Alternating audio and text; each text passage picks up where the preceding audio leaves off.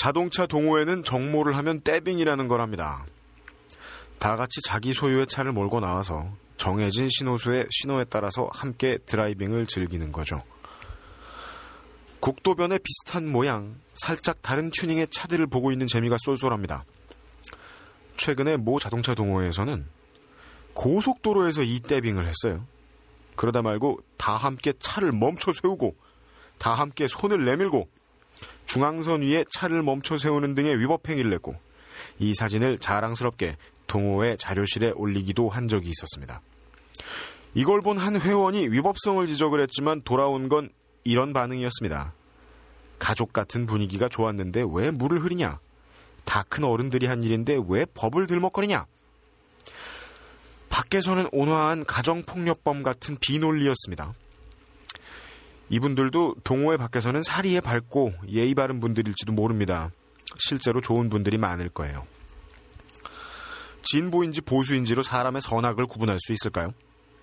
롯데 팬인지 LG 팬인지로 사람을 구분할 수 있을까요? 두방신기 팬인지 JYJ 팬인지로 사람을 구분해도 될까요? 싸이 편인지 김장훈 편인지로 사람의 해안을 알아볼 수 있을까요?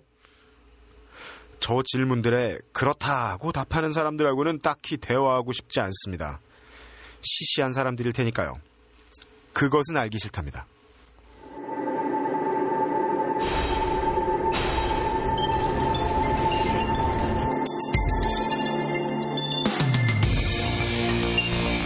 일회 소개해드린 홍석동 납치 사건의 범인 중 한 명이자 납치단 행동대장이었던 김종석이 필리핀 경찰에게 붙잡혔으나 10월 8일 구류도 중 자살했습니다. 현재까지 상황을 김창규 기자와 함께 알아봅니다. 내란 음모, 내란 수괴, 배임, 상해, 폭력, 공갈협박, 금품갈취, 선거법 위반, 밀수 등의 죄를 지은 이 사람은 심지어 대한민국 헌정사상 최악의 성범죄자이기도 합니다. 이 사람은 누구일까요? 그것은 알기 싫다에서 잠시 후에 공개합니다. 히스테리 사건 파일. 그것은 알기 싫다. 그것은 알기 싫다. 오늘은 사실을 말씀드리는 것에서부터 시작을 합시다. 아 맞다 소개 우리 우리 소개부터 해야지. 네 지난주와 비슷한 오류를 저지를 뻔했습니다. 어, 에, 내가 뭐죠? 이 질문을 아이로봇 영화에서 본 적이 있습니다. 이 아이작 아시모프의 작품을 로봇 3원칙이라는 소설을 원작으로 한 작품이죠. 존나 멋있는 작품이죠. 여기서 가장 기억에 남는 대사가 이 주인공 로봇이 한 말이죠. What am I? 가끔 하루 종일 집에 누워 있다 보면, 아, 나는 무엇인가? 나는 바람인가? 먼지인가? 혹은 TV 리모컨인가? 이런 생각을 한 때가 있는데, 소개를 하려고 보니까 내가 누군지 모르겠다. 아, 그, 어차피 소개도 모를 것 같은데 그냥. 그니까, 그렇잖아. 유명하신데. 이게 철학으로 넘어갑니다. 듣보 잡은 사람들에게 먼지나 리모컨과도 같은 거예요. 무엇이어도 상관없어요. 네. 말을 한다고 해서 꼭 인간일 필요도 없습니다. 청취자 여러분들께, 예, 저는 뭐 한낱 소리에 지나지 않는다. 이런 생각이 듭니다. 프로듀서이자, 예, 편집과 진행을 맡고 있는 UMC입니다. 1회가 2회하고 가장 다른 점은 이겁니다. 2회는 최소 4회까지는 합니다. 그죠? 물론 뭐, 종편의 경우에는 아닐 수도 있지만, 예. 우리 요즘 그, 그, 적의 동태를 살피느라 즐겨보는, 뭐, 그, TV 북조선 이런 채널들, 예. 진보 언론들은 종편을 주목하고 있습니다. 예. 어, 우리가 주목하는 게 들켜서 사람들이 많이 보면 어쩌지? 이런 고민을 하면서, 예, 지켜보고 있어요. 그 중에 한 명인, 어, 진보의 강용석, 예. 아웨로 이용 기자입니다. 아니, 안녕하십니까. 딴질보에서 아웨로라는 필명으로 활동하는 이용입니다. 그, TV조선은 실제로 그 편성 반절 이상이 북한 관련 프로예요. 그래서, 아, 요즘 선전하고 있습니다. 그, 그 시청률 선전하고 있고, 이게 어떤 그, 뭐지, 공화국의 위험 뭐 이런 걸 보여주고 있어요. 나중에는 직접 그 북한 분들을 섭외해서 예. 슈퍼스타 북, 뭐 아, 이대, 이대로, 북팝스타 뭐 이런 프로그램들을 만들지 모르겠어요. 이대로라면 북한의 컨텐츠 수출도 가능합니다. 역수출이죠. 예, 그렇습니다. 예. 아니 그 맞아요. TV조선 우리나라 군 내부의 사정에 대한 너무 자세한 기사 음, 네. 이런 것들은 군대가 올려달 올려주지 말라고 미디어에 내보내지 말라고 말할 근거가 있어요. 예, 군 기밀 문제만큼도 그렇고 그리고 이 북한의 동태에 대한 너무 자세한 기사 이런 것들도 뭐 국정원에서 얼마든지 제지를 걸 수 있습니다. 그런데 이것들을 이제까지 역사적으로 가장 많이 내보냈던 매체가 어, 월간 신동아 음, 그리고 네. 주간 조선이에요.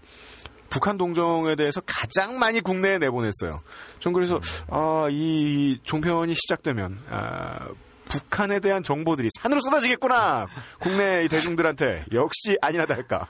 TV 북조 괄호 열고 북 괄호 닫고 조선. 예. 왜이 얘기 왜 했지? 아, 예, 뭐, 티- 제, 제 얘기 하다가 나온 거죠? 예, 맞아요. 근데 그 뭐, 무슨, 제, 뭐, 제3 무력부장이 제1 과장에게 뭐라고 했다, 이런 기사는 어떻게 쓰는 걸까요? 제3 무력부장의 트위터를 보고 있나? 블로그를 보고 있거나. 네, 뭐, 그렇겠네요. 이 무서운 일이에요. 그 가장 내통을 많이 하는 사람들 조심해야 됩니다. 이 간첩 스파이 신고는 언제나 111입니다. NIS를 대신해서 말씀드렸습니다. 오늘 2부에 어, 워낙에 좀 이, 중량감이 있는 손님들을 모시게 될 거예요. 어, 중량감이라는 건 정치인들이 나올 때 저는 중량감 있는 게스트가 나온다라고 말하고 싶진 않습니다. 정치인은 에, 우리가 준 세금으로 우리의 허드렛 일을 대신해 주는 사람들이잖아요. 예, 그 사람들은 딱히 중량감이 있을 게 없습니다. 아, 그리고 따로 또 후원 들어오는 것도 많고 해서 국민들이 먹여 살리는 사람들인데 거지죠 거지. 음. 우리 집을 가끔 치워줄 수도 있고 하지만 어, 뭐 maid의 역할을 하시는 분들이에요. 메이드 복장을 하지 않으셨습니다. 그래서 뭐 정치인이 올때 쫄지 않습니다. 하지만 아, 이따 2부에는 그 나름 아, 학계에서 에, 두터운 나이테를 자랑하시는 분들이 오십니다. 아, 썰어도 한 번에 썰 수 없는 분들이에요. 이분들을 데리고 대체 얼마나 쌍스러운 웃지마 임마. 아, 예. 오늘 그, 예, 기술의 홍 씨가 수고해 주시고 계십니다. 넌 말함 죽여. 안녕하세요. 하지 마. 네. 그래가지고 1부를 좀 빨리 진행을 해야 될 것 같은데, 원래 1부에 우리가 준비한 게 있었잖아요. 우리는 원래 이, 지난 1회에서 마지막에 광고를 해드렸던, 1회 끄트머리에 광고를 해드렸던 조선일보 소위, 조선일보 대동여지도. 예. 조선일보를 보면 여러분들의 가게에 얼마나 큰 도움이 되는지를 설명해드리는 나는 꼽사리다에서 다룰 만한 경제 정보를 이야기를 해드리도록 하려고 했는데 오늘 갑자기 급박한 일이 생겼습니다. 저희들은 특히 저희가 아니죠. 나빼 딴지일보는 시간도 많고 아, 집착도 심하고 연애해선 안 될 남자 그러나 취재하면 좋을 남자들 계속해서 추적 기사들을 낼 겁니다. 예, 지구 끝까지 따라갈 겁니다. 지구 끝까지 도망가던 지금 한 용의자가 목숨을 거뒀어요. 갑자기 다급한 일이 생긴 관계로 이 조선일보 경제 지도는 잠시 미뤄두고 김창규 기자를 또 모셔서 이 상황에 대해서 진행되고 있는 부분들을 이야기를 해보겠습니다. 딴지일보 취재팀장 죽지 않는 돌고래 김창규 기자입니다. 또 나오셨습니다. 어서 오십시오. 안녕하세요. 딴지일보 김창규 기자입니다. 네. 아, 아, 그래. 진실을 말씀드린다고 처음에 시작을 하고 지금 여기까지 훅 넘어왔잖아. 지금 우리 방송이 아직 팟캐스트에 등재가 안 됐습니다. 그 이유는 저도 모릅니다. 이 실물 담당하시는 아웨로 이용 기자가 알고 계실 텐데 이게 왜 아직까지 팟캐스트에 안 올라오는 거예요? 지금 듣고 계시는 2회를 녹음했던 시기는 1회가 팟캐스트에 올라오기 3일 전이었습니다. 어, 우선 한 번 올렸는데, 그, 알 수 없는 이유로 한 번 reaction이, rejection이 됐어요. 그, 그, 뭐지? 그니까 편지 내용이 이거예요. rejection 됐습니다. 유감이네요. 이게, 이게 편지 내용입니다. We are sorry. 예, 그, 그래서, 어, 왜 그러지? 해 가지고 다시 올렸는데, 이제 네. 답장도 안 오고 있어요. 네. 이게 왜 이럴까요? 지금 그 사이에 서버가 저희 음원 파일을 저희 쇼의 음원 파일을 올리는 서버가 사운드 클라우드라는 곳입니다. 여기에서는 이미 어, 주간 조회와 다운로드로는 나는 딴따라다와 노동 골든벨을 살, 에, 살짝 뛰어넘었습니다. 그리고 지금 여타 일부 국내 유저들이 많이 모이는 토렌트 사이트 이걸 제가 왜 아는가? 알 수도 있죠. 씨발. 토렌트가 곧 불법은 아니야. 유튜브에 누가 따가가지고 올렸는데, 예. 그것도 한 몇만 본 거. 그리고 이제 족발 언론들이 좋아하는 잠정추산 예, 이미 여섯 자리를 넘긴 청취율이 되는 것으로 알고 있습니다. 그리고 이제 저희 방송이 비판적이었던 분들이 하시는 말과 제 의견과 가장 일치하는 부분은 김창규 기자는 말을 왜 이렇게 못하나? 아유, 김, 김창규 기자님 저번에 그, 녹음 마치고 나서, 네. 어, 나 서울말로 했는데? 이- 이러면서. 지- 지금도 서울말로 하고 있습니다. 방금 말했듯이 예 야구는 역시 LG 트윈스지. 예. 아하, 롯, 그- 롯데죠, 롯데, 롯데. 예. 예. 야구는 롯데죠. 예. 그죠. 이게 쉽게 낚시할 수 있는 사람이에요. 어디 말투를 숨기려고. 그, 제가 이제까지 본 분들 중에 김창규 기자 소개를 다시 만약에 제가 편집을 한다면 여기서부터 소개를 드리자면 어, 김창규 기자는 제가 이제까지 본 분들 중에서 글의 수준과 말의 수준이 가장 크게 차이가 나는 가장 큰 낙폭을 자랑하는 어, 글 보면 되게 멋있어요. 저는 처음에 딴지일보를 그냥 읽기만 하는 사람이었을 때 김창규 기자 죽지 않는 돌고래 기자의 기사를 보고 되게 멋있는 사람이다. 나는 목숨을 걸고 있다. 이런 말 자꾸 써요. 되게 멋있는 사람이구나. 이렇게 생각을 했는데 1, 1회를 진행하고 내부의 총평은 난삽하다. 난잡하다. 듣기 번잡하다. 여- 여러모로 X 잡혔어요. 아, 이거 마, 마음 먹고 하면 잘합니다. 이, 예. 이 마음을 안 먹어서 그렇지 마음 먹고 하면 잘합니다. 아, 지금도 서울 말을 하고 계신 거죠? 예, 표준어 구사하고 있죠, 지금. 네. 유체 이탈이네요. 아, 이거 저, 저번 방송이 네. 이걸, 반향을, 이거 반향을 일으킨 것까지는 아니고 의외로 많이 듣고 있다는 게 네. 제가 어머니한테 말을 안 했는데 어머니께서 네. 방송을 그 알아서 들으시고 어이? 제보를 해 오셨어요. 제보? 아, 중요 제보를 용이가 또 나왔죠. 예, 뭐 진짜요? 그러니까 저희 네. 어머니께서 이제 이주민 여성들 예. 이제 그 이제 그 교육하는데 이렇게 네. 하시니까 아, 그 이주해서 온 그 여성들한테 네. 그러니까 그 오빵가가 경찰이래요. 그 네. 여- 여- 시집 온 여자의 오빵가가 경찰인데 아, 자기 나라에서 원래 귀화하시기 전에 나라에서 네. 경찰분. 예. 현지에서 경찰이신데 월급이 너무 형편없어서 음. 애를 학교 보낼 돈이 없어서 이, 이 한국으로 시집 온 동생한테 손을 벌려야 할 상황. 벌린다는 거예요. 네. 그러니까 이제 어머니께서 필, 필리핀 경찰이 부패했다는 게 이해가 된다. 아하. 이렇게 해석할 수 있겠다. 이렇게 어, 그렇죠. 예. 예. 어, 이 청백리는 밥만 준다고 나오는 게 아니죠. 청백리는 매우 높은 셀러리에서 나옵니다. 불만이 없게 만들어줘야 양심을 지킬 수 있죠.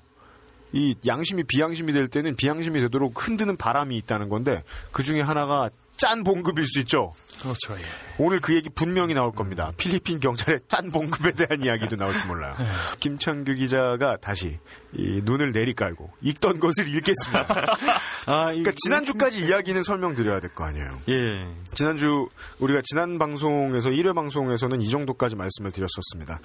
필리핀의 관광객들을 위주로 이 납치 사업을 하는 납치업을 하고 있는 일당들이 있었고 이 사람들의 우두머리가 최세용이라는 사람이었고 행동대장 김종석이라는 사람이 있었습니다. 그리고 이 사건을 김창규 기자가 취재를 하시게 되신 계기는 납치되신 피해자분들 중에 아직까지 생활 못하고 계신 홍석동 씨라는 분. 이분의 부모님께서 제보를 해 주셔가지고 건드리시게 돼서 지금까지 왔지요. 그 사이에는 김종석 행동대장과 김창규 기자가 통화도 몇 차례 하셨고, 그리고 오늘 발생된, 오늘 발생된 일이 아니죠. 지난주에 발생된 일들이 꽤 많았습니다. 이 부분을 추적해 드리겠습니다.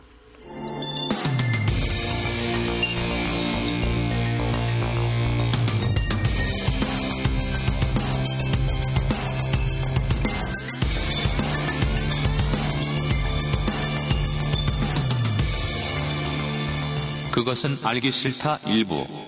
취재 기록 단지 포스트. 가장 먼저 밝혀졌던 이야기는 이 행동대장 김종석 피의자 중에서 유일하게 김창규 기자와 직접 연락이 닿았던 잠시지만 예, 이 인물이 필리핀 경찰에 의해서 붙잡혔다는 얘기였어요. 예.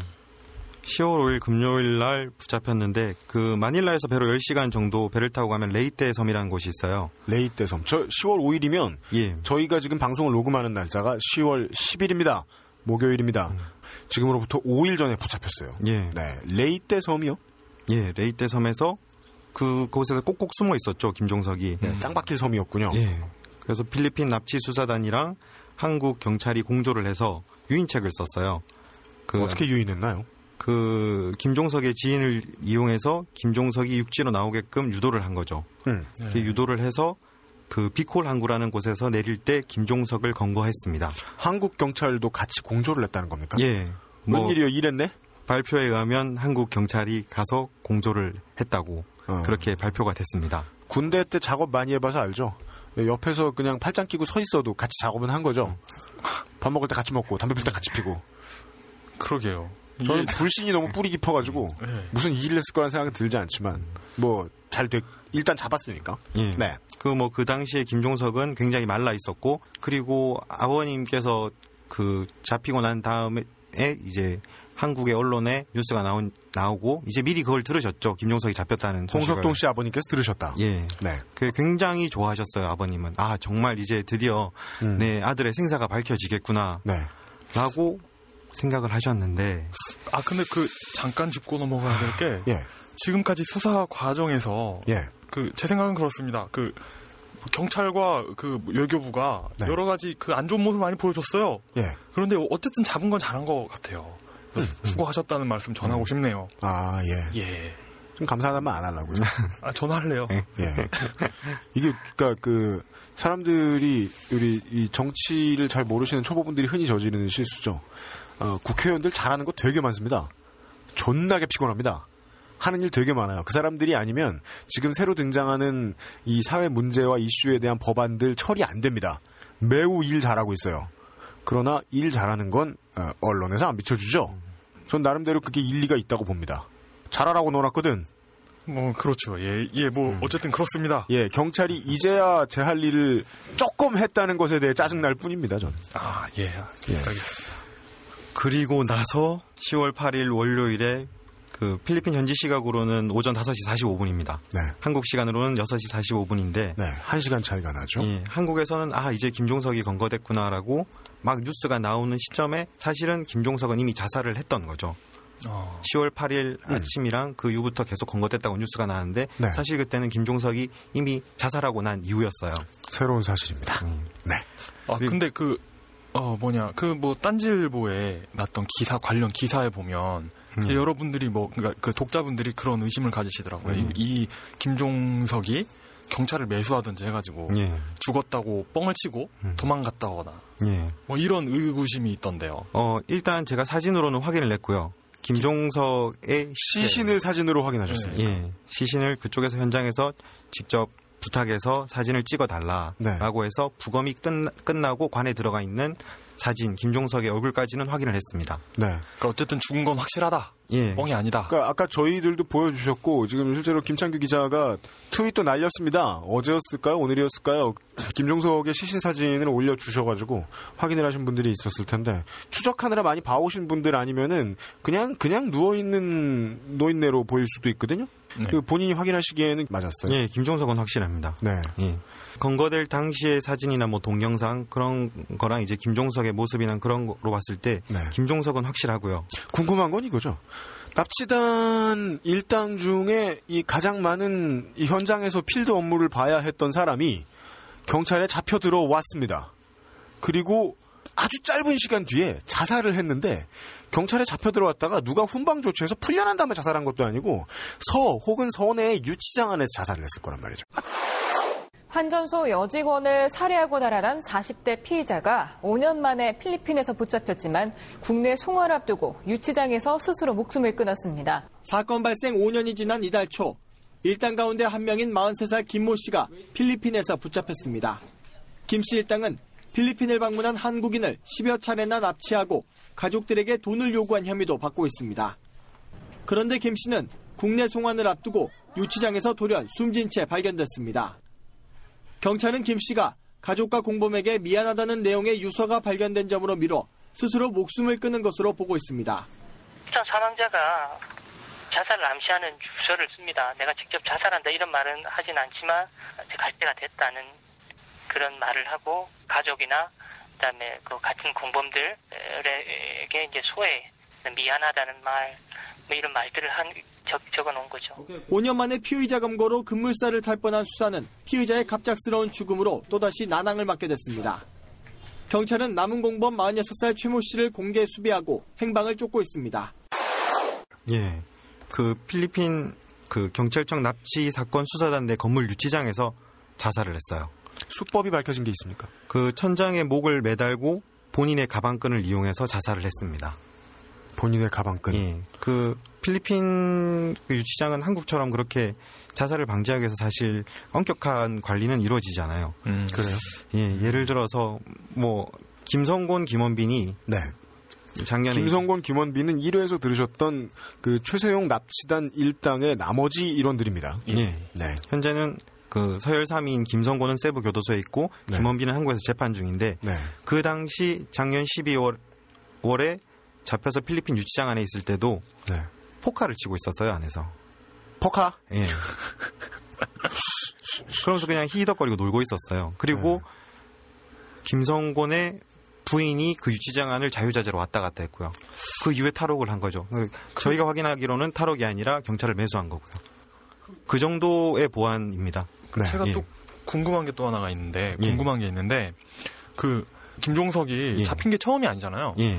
근데 그 지금은 예전에 잡혔을 때와는 뭐 음. 어떤 게 달라졌을까? 어떤 조건이 달라졌기에 저번에는 음. 어떻게 뭐 탈출을 하던 뭐 어쨌든 그러던 사람이 이렇게 그냥 이런, 뭐 이런- 여- 이랬을까요? 여러 가지 유추가 가능한데 일단 지금은 가지고 있는 끈이 떨어졌죠. 끈이 왜 떨어졌냐면 돈이 없으니까. 끈이라는 게 믿을 만한 줄이 사라졌다. 예. 실제로 2010년도에는 까비떼 교도소에서 한번 필리핀의 교도소입니까? 예. 네. 잡힌 적이 있는데 그때도 이민국 교도소로 이송 중에 탈옥을 했다고 기록이 남아 있어요. 탈옥을 했다. 예. 그- 근데 그게 과연 또 탈옥인지, 탈옥인지 건지. 매수인지, 예. 예. 그거는 많은 의문을 품을 수가 있죠. 그걸 그 그러한 기록을 남겨둔 공문서를 한국 쪽에서 요구한다고 꼭 내줘야 할 의무가 있는 건 아니지 않겠습니까? 필리핀이. 그렇죠. 인터폴이랑 뭐 협조하에 그 그거는 필리핀 경찰이 어떻게 하냐에 따라 다른 거죠. 일반인이 지금 듣기에는 아주 비일비재하게 탈옥의 기록들이 남아 있을 것 같은데 이런저런 범죄자들에 대해서 예. 그 아까 아까 얘기했던 것과 같이 그 필리핀 그 뭐지 그 경찰과 교정 당국의 어떤 굉장히 낮은 처우로 인해 네. 벌어질 수 있는 일인 것 같습니다. 사실 방송을 들으시는 분들한테 제일 궁금한 거는 납치단 조직은 한두 사람 깨진다고 없어지지 않습니다. 이게 그냥 직업을 한 직업을 오랫동안 해오던 한 사람이 있으면 조직은 또 생깁니다. 사업 망한 아저씨가 사업하는 맛을 못 잊고 계속 회사를 차리는 거하고 똑같거든요. 꼭 최세용 우두머리 최세용이 아니어도 좋습니다. 누군가가 나가면 또 자기 마음에 맞는 친구들을 모아서 범죄 조직을 만들 거란 말이에요. 아직 안전하지도 않습니다. 그렇다면 추적하고 신문을 통해서 피해자들이라도 일단 건져야 되고 피해자들을 건지면 수법도 나올 수 있고 이 사람들의 동선도 나올 수 있고 필요한 자료들이 많이 나올 거거든요. 그런데 지금 그런 증언을 똑바로 안 해주고 지금 죽었다는 거 아니에요, 김종석이. 그렇죠. 그게 제일 궁금할 거 아닙니까? 홍석동 씨 부모님도 윤철한 씨 부모님도 우리 지난 시간에 맨 마지막쯤에 일부 끄트머리쯤에 말했던 다른 피해자분들의 부모님들도 분명히 필리핀 갔다 없어진 거 알고 계실 텐데. 예. 그래서 제, 저희가 제일 주안점으로 삼은 게 과연 정말 자살을 했는가. 필리핀에 예전에는 그런 말이 많았어요. 그 기사에도 썼지만 필리핀 경찰을 매수하고 거기에 대해서 연관된 게 너무 많으니까 아마 납치단을 잡아도 필리핀 경찰이 죽일 것이다 라고 해서 여러 소문들이 많이 흐르고 있죠. 어디에서 돌던 소문입니까? 필리핀 현지에서 소- 돌던 소문입니다. 현지에서 예. 필리핀 경찰에 잡혀 들어오면 매수된 내부, 그러니까 매수된 예. 범죄 조직 내부인 그런데 경찰 이 아마 뭐 그러니까 액션 영화식으로 말하면 손을 쓸 것이다. 예. 그러니까 경찰이 자신이 매수됐었다는 사실을 감추기 위해 자신을 매수했던 사람을 예. 음... 발포 명령이 떨어지면은 분명히 죽일 것이다라는 말이 많이 돌았죠. 굉장히. 발포 명령이 떨어지면 사살할 것이다. 예, 그리고 뭐 매수를 했다거나 이런 거는 현재까지 기록으로 그건 사실로 드러난 난 거니까요. 정말입니까? 예.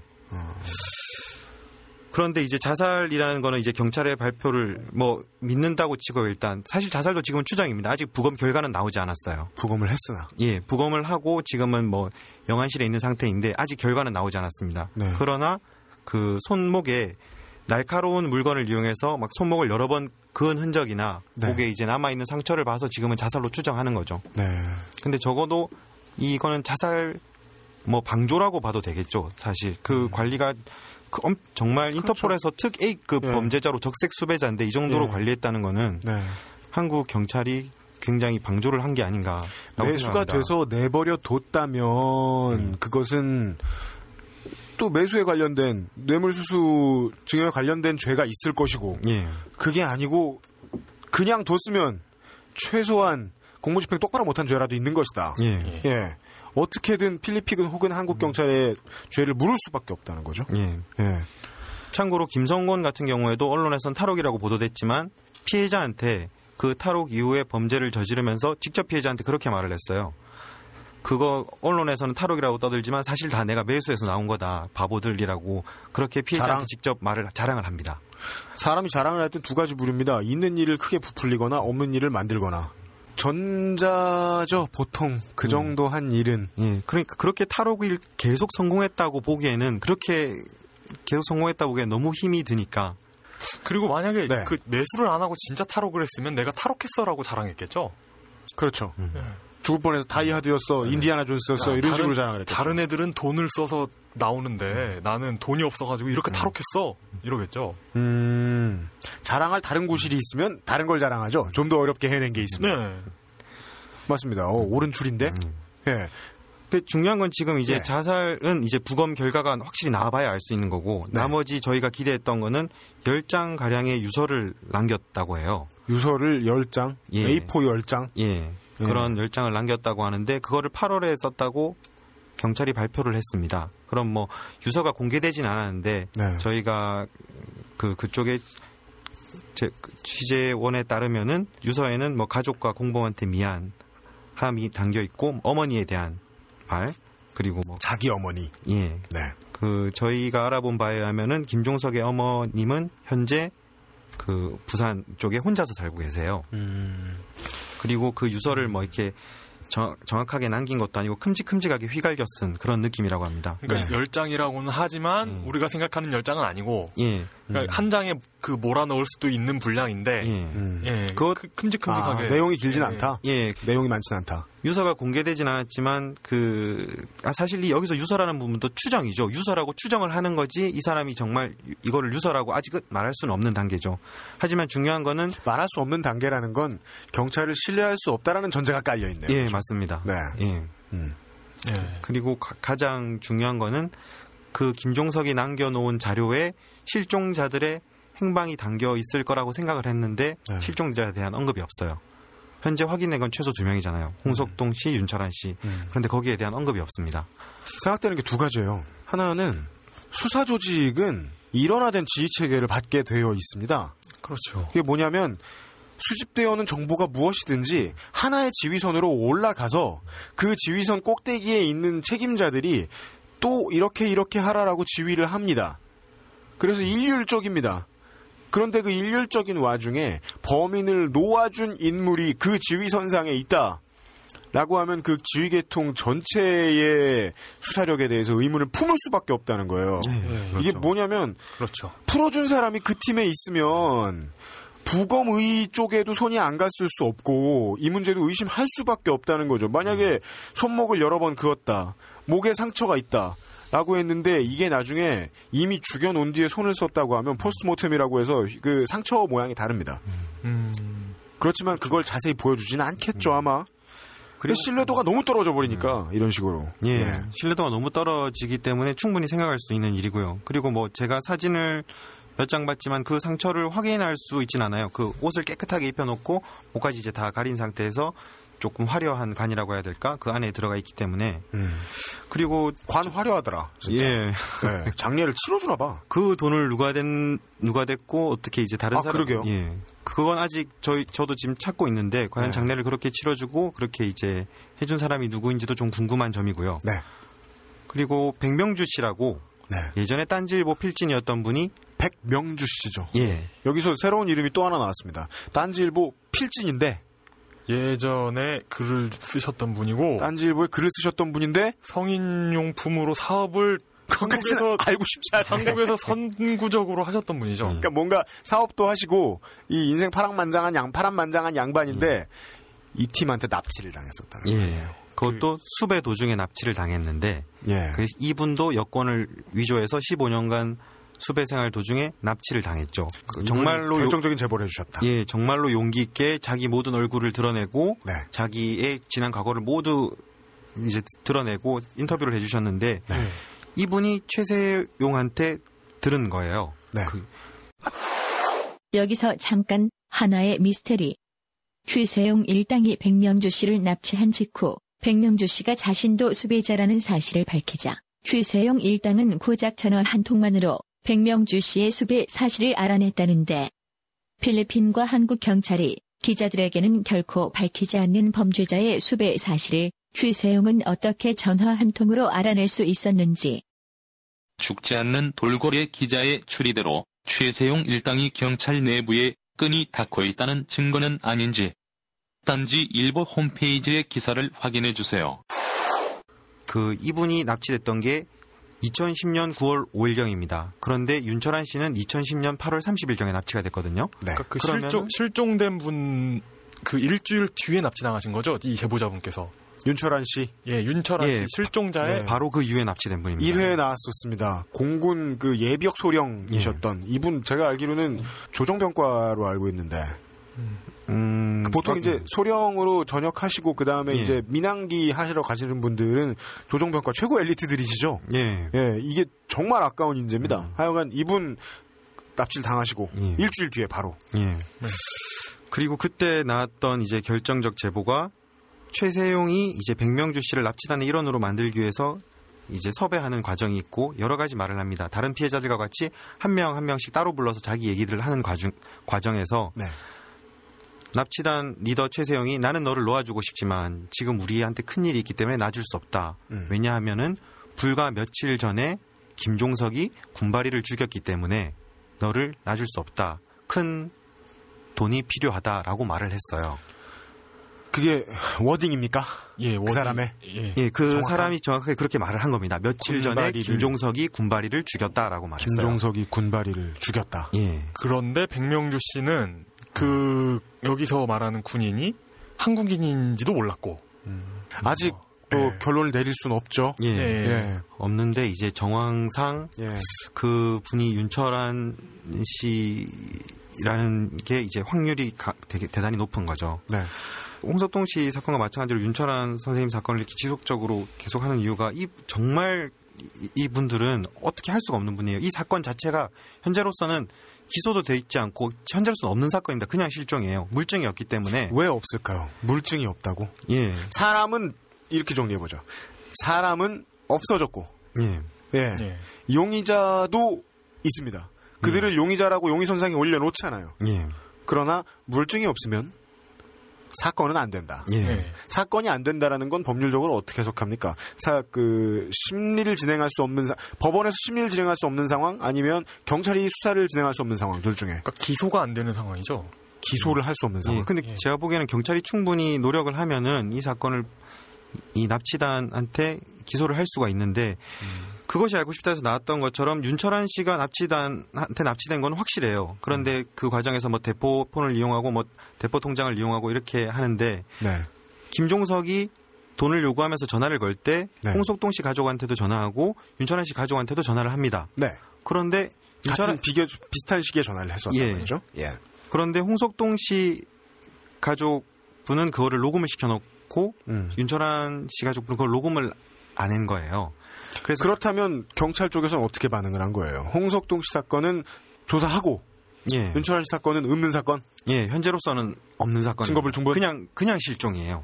기소 불가. 예, 그러니까 이, 수사 불가. 이- 그러니까 사건이 이대로 마무리되면 그냥 없어진 거예요. 그 정말 그 저도 그 어, 윤철한 씨 여동생분한테 이 말씀을 전하면서 그 여동생분이 이제 울, 울먹이면서 하시는 말씀이 저희는 진짜 뭐를 해야 될지 모르겠다고 어떻게 할 수 있는 게 없지. 예, 그래서 그 5월 달에 그 지난 5월 달에 피해자 한 분이 김종석한테 옷을 하나 받아왔어요. 음. 자기가 입던 옷을 이제 피, 납치단이랑 피해자가 실랑이를 하정, 하던 과정 중에서 음. 총이 발사됐고 음. 이제 피해자한테 그 피가 묻었기 때문에 음. 김종석이 그 옷을 벗겨줬는데 음. 그 옷이 윤철한 씨 옷이었어요. 음. 예, 음. 윤철한 씨 옷을 이제 입고 있었는데 음. 그게 여기서 옷은 막 뭐 어차피 사람 함부로 다루는데 뭐 이리 갔다 저리 갔다 할 수도 있는 거죠. 예. 네. 그런데 그 옷에서 DNA가 나오길 저희는 기대를 했어요. 근데 DNA 검사가 어떻게 된 겁니까? 안 나왔어요. 왜요? 검출이 안 됐어요. 왜요? 그 시간이 오래 지났거나 그거는 뭐 제가 과학적 상식이 그렇게 깊진 않지만 시간이 오래 지난 거는 예. 증거 입수의 시간은 오래 걸릴 수도 있잖아요. 예. 그런데 그 증거가 입수된 다음에 음. 우리나라에서 맡겼나요? 예, 그럼 우리나라에서 국과수에다 맡겼을 거 아닙니까? 예, 국과수에다 맡겼어요. 국과수에서 검사 결과 나오는데 얼마나 걸렸죠? 국과수에서 나오는데 한 몇 달 몇 달 걸렸죠. 지금 정확하게 기억은 안 나는데 꽤 오래 이 씨발 걸렸어요. 제가 그 얘기를 하고 싶은 거예요. 예. 증거를 수집하는 시간은 누구의 탓도 할 수 없는데 음. 그 증거를 분석하는 시간은 존나 짧아야지. 그래서 우리 한 한두 달 전에 김창 기자하고 나하고 대화했던 거 그게 생각나네요. 국과수가 DNA 검사를 하는 방식 비용 많이 든다고 한꺼번에 몰아서 한다고. 국과수가 증거 처리를 그렇게 해주긴 절대로 바라지 않아요. 그게 아니었으면 달아줄 수도 있다는 거 아니에요. 그 가족분들은 그게 정말 유일한 믿을 수 있는 하나였는데 별짓을 다 했어요. 그 윤철한 씨가 쓰던 면도기 같은 거에서도 검출을 하고 그게 거기서 안 나오니까 어머님이 머리카락을 떼서 다 해봤는데 결국 옷은 확실하지만 DNA가 안 나온 거예요. 이렇게 증명을 할 수가 없는 거예요. 그런 와중에 이제 윤철한 씨가 김종석에게 사살 타, 타살 당했을 확률이 높다고 전하니까 상당히 마음이 안 좋았죠. 네. 그리고 김종석이 살아 있었으면은 거기에 대해서 증언을 할 수 있었을 가능성이 있었을 텐데 김종석마저 현재 자살로 추정이 되니까 네. 유서에도 그런 유서로 추정되는 문서에도 그게 없고 네.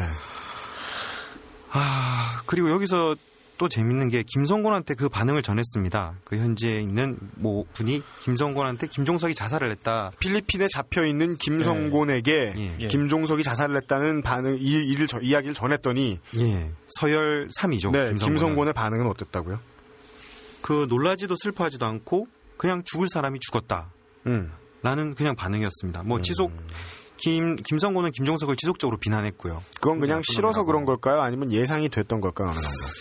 그 이것도 여러 가지 추리가 있는데 어떤 사- 어떤 분 같은 경우에는 김성곤이 실세다.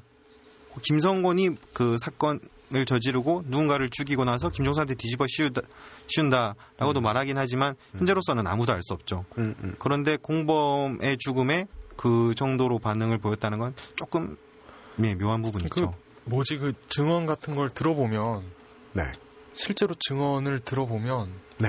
납치단끼리 서로 싫어하는 것 같지 않나요? 그렇죠. 그 납치단들이 피해자를 한 명씩 부르는 과정을 과정에서 서로를 많이 욕을 하죠. 욕을 하고 믿을 수 없다 그러고 그리고 서로 자신만이 그, 그나마 괜찮은 사람이라는 거를 계속 강조를 하죠. 범죄자들이 서로 이제 따로 놓고 대질 신문을 받을 때 상대방을 비난하는 방식이 예. 내가 잘못 걸려들었다. 이런 방식일 경우엔 짰을 수도 있지만 그게 아니고 믿을 건 나밖에 없다. 내가 제일 잘했다. 이렇게 얘기하는 건 계산이 있어 그런 게 아닐 건데요. 예.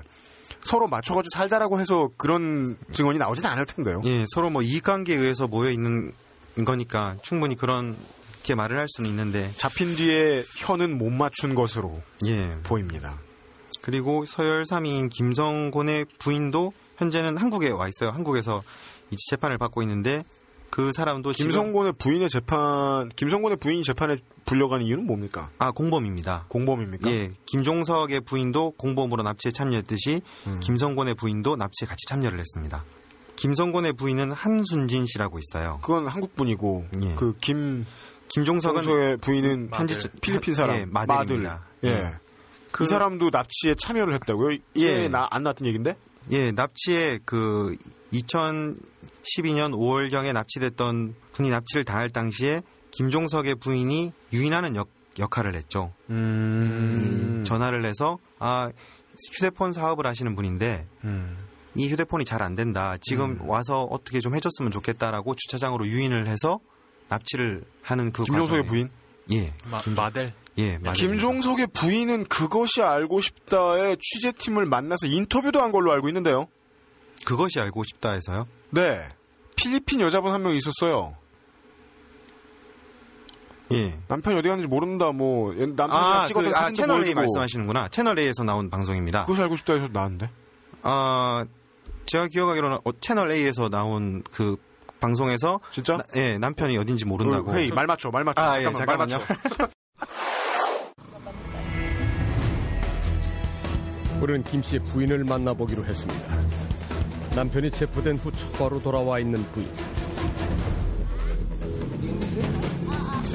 그녀는 최 씨 일당의 행방을 알고 있을까? 결혼한 지 3년이 됐다는 김 씨의 부인. 하지만 다른 한국 사람들을 만난 적이 없다고 답답해 합니다. 직장 생활을 하면서 만났지만 아이가 생기면서 집안에 들어앉았기 때문입니다.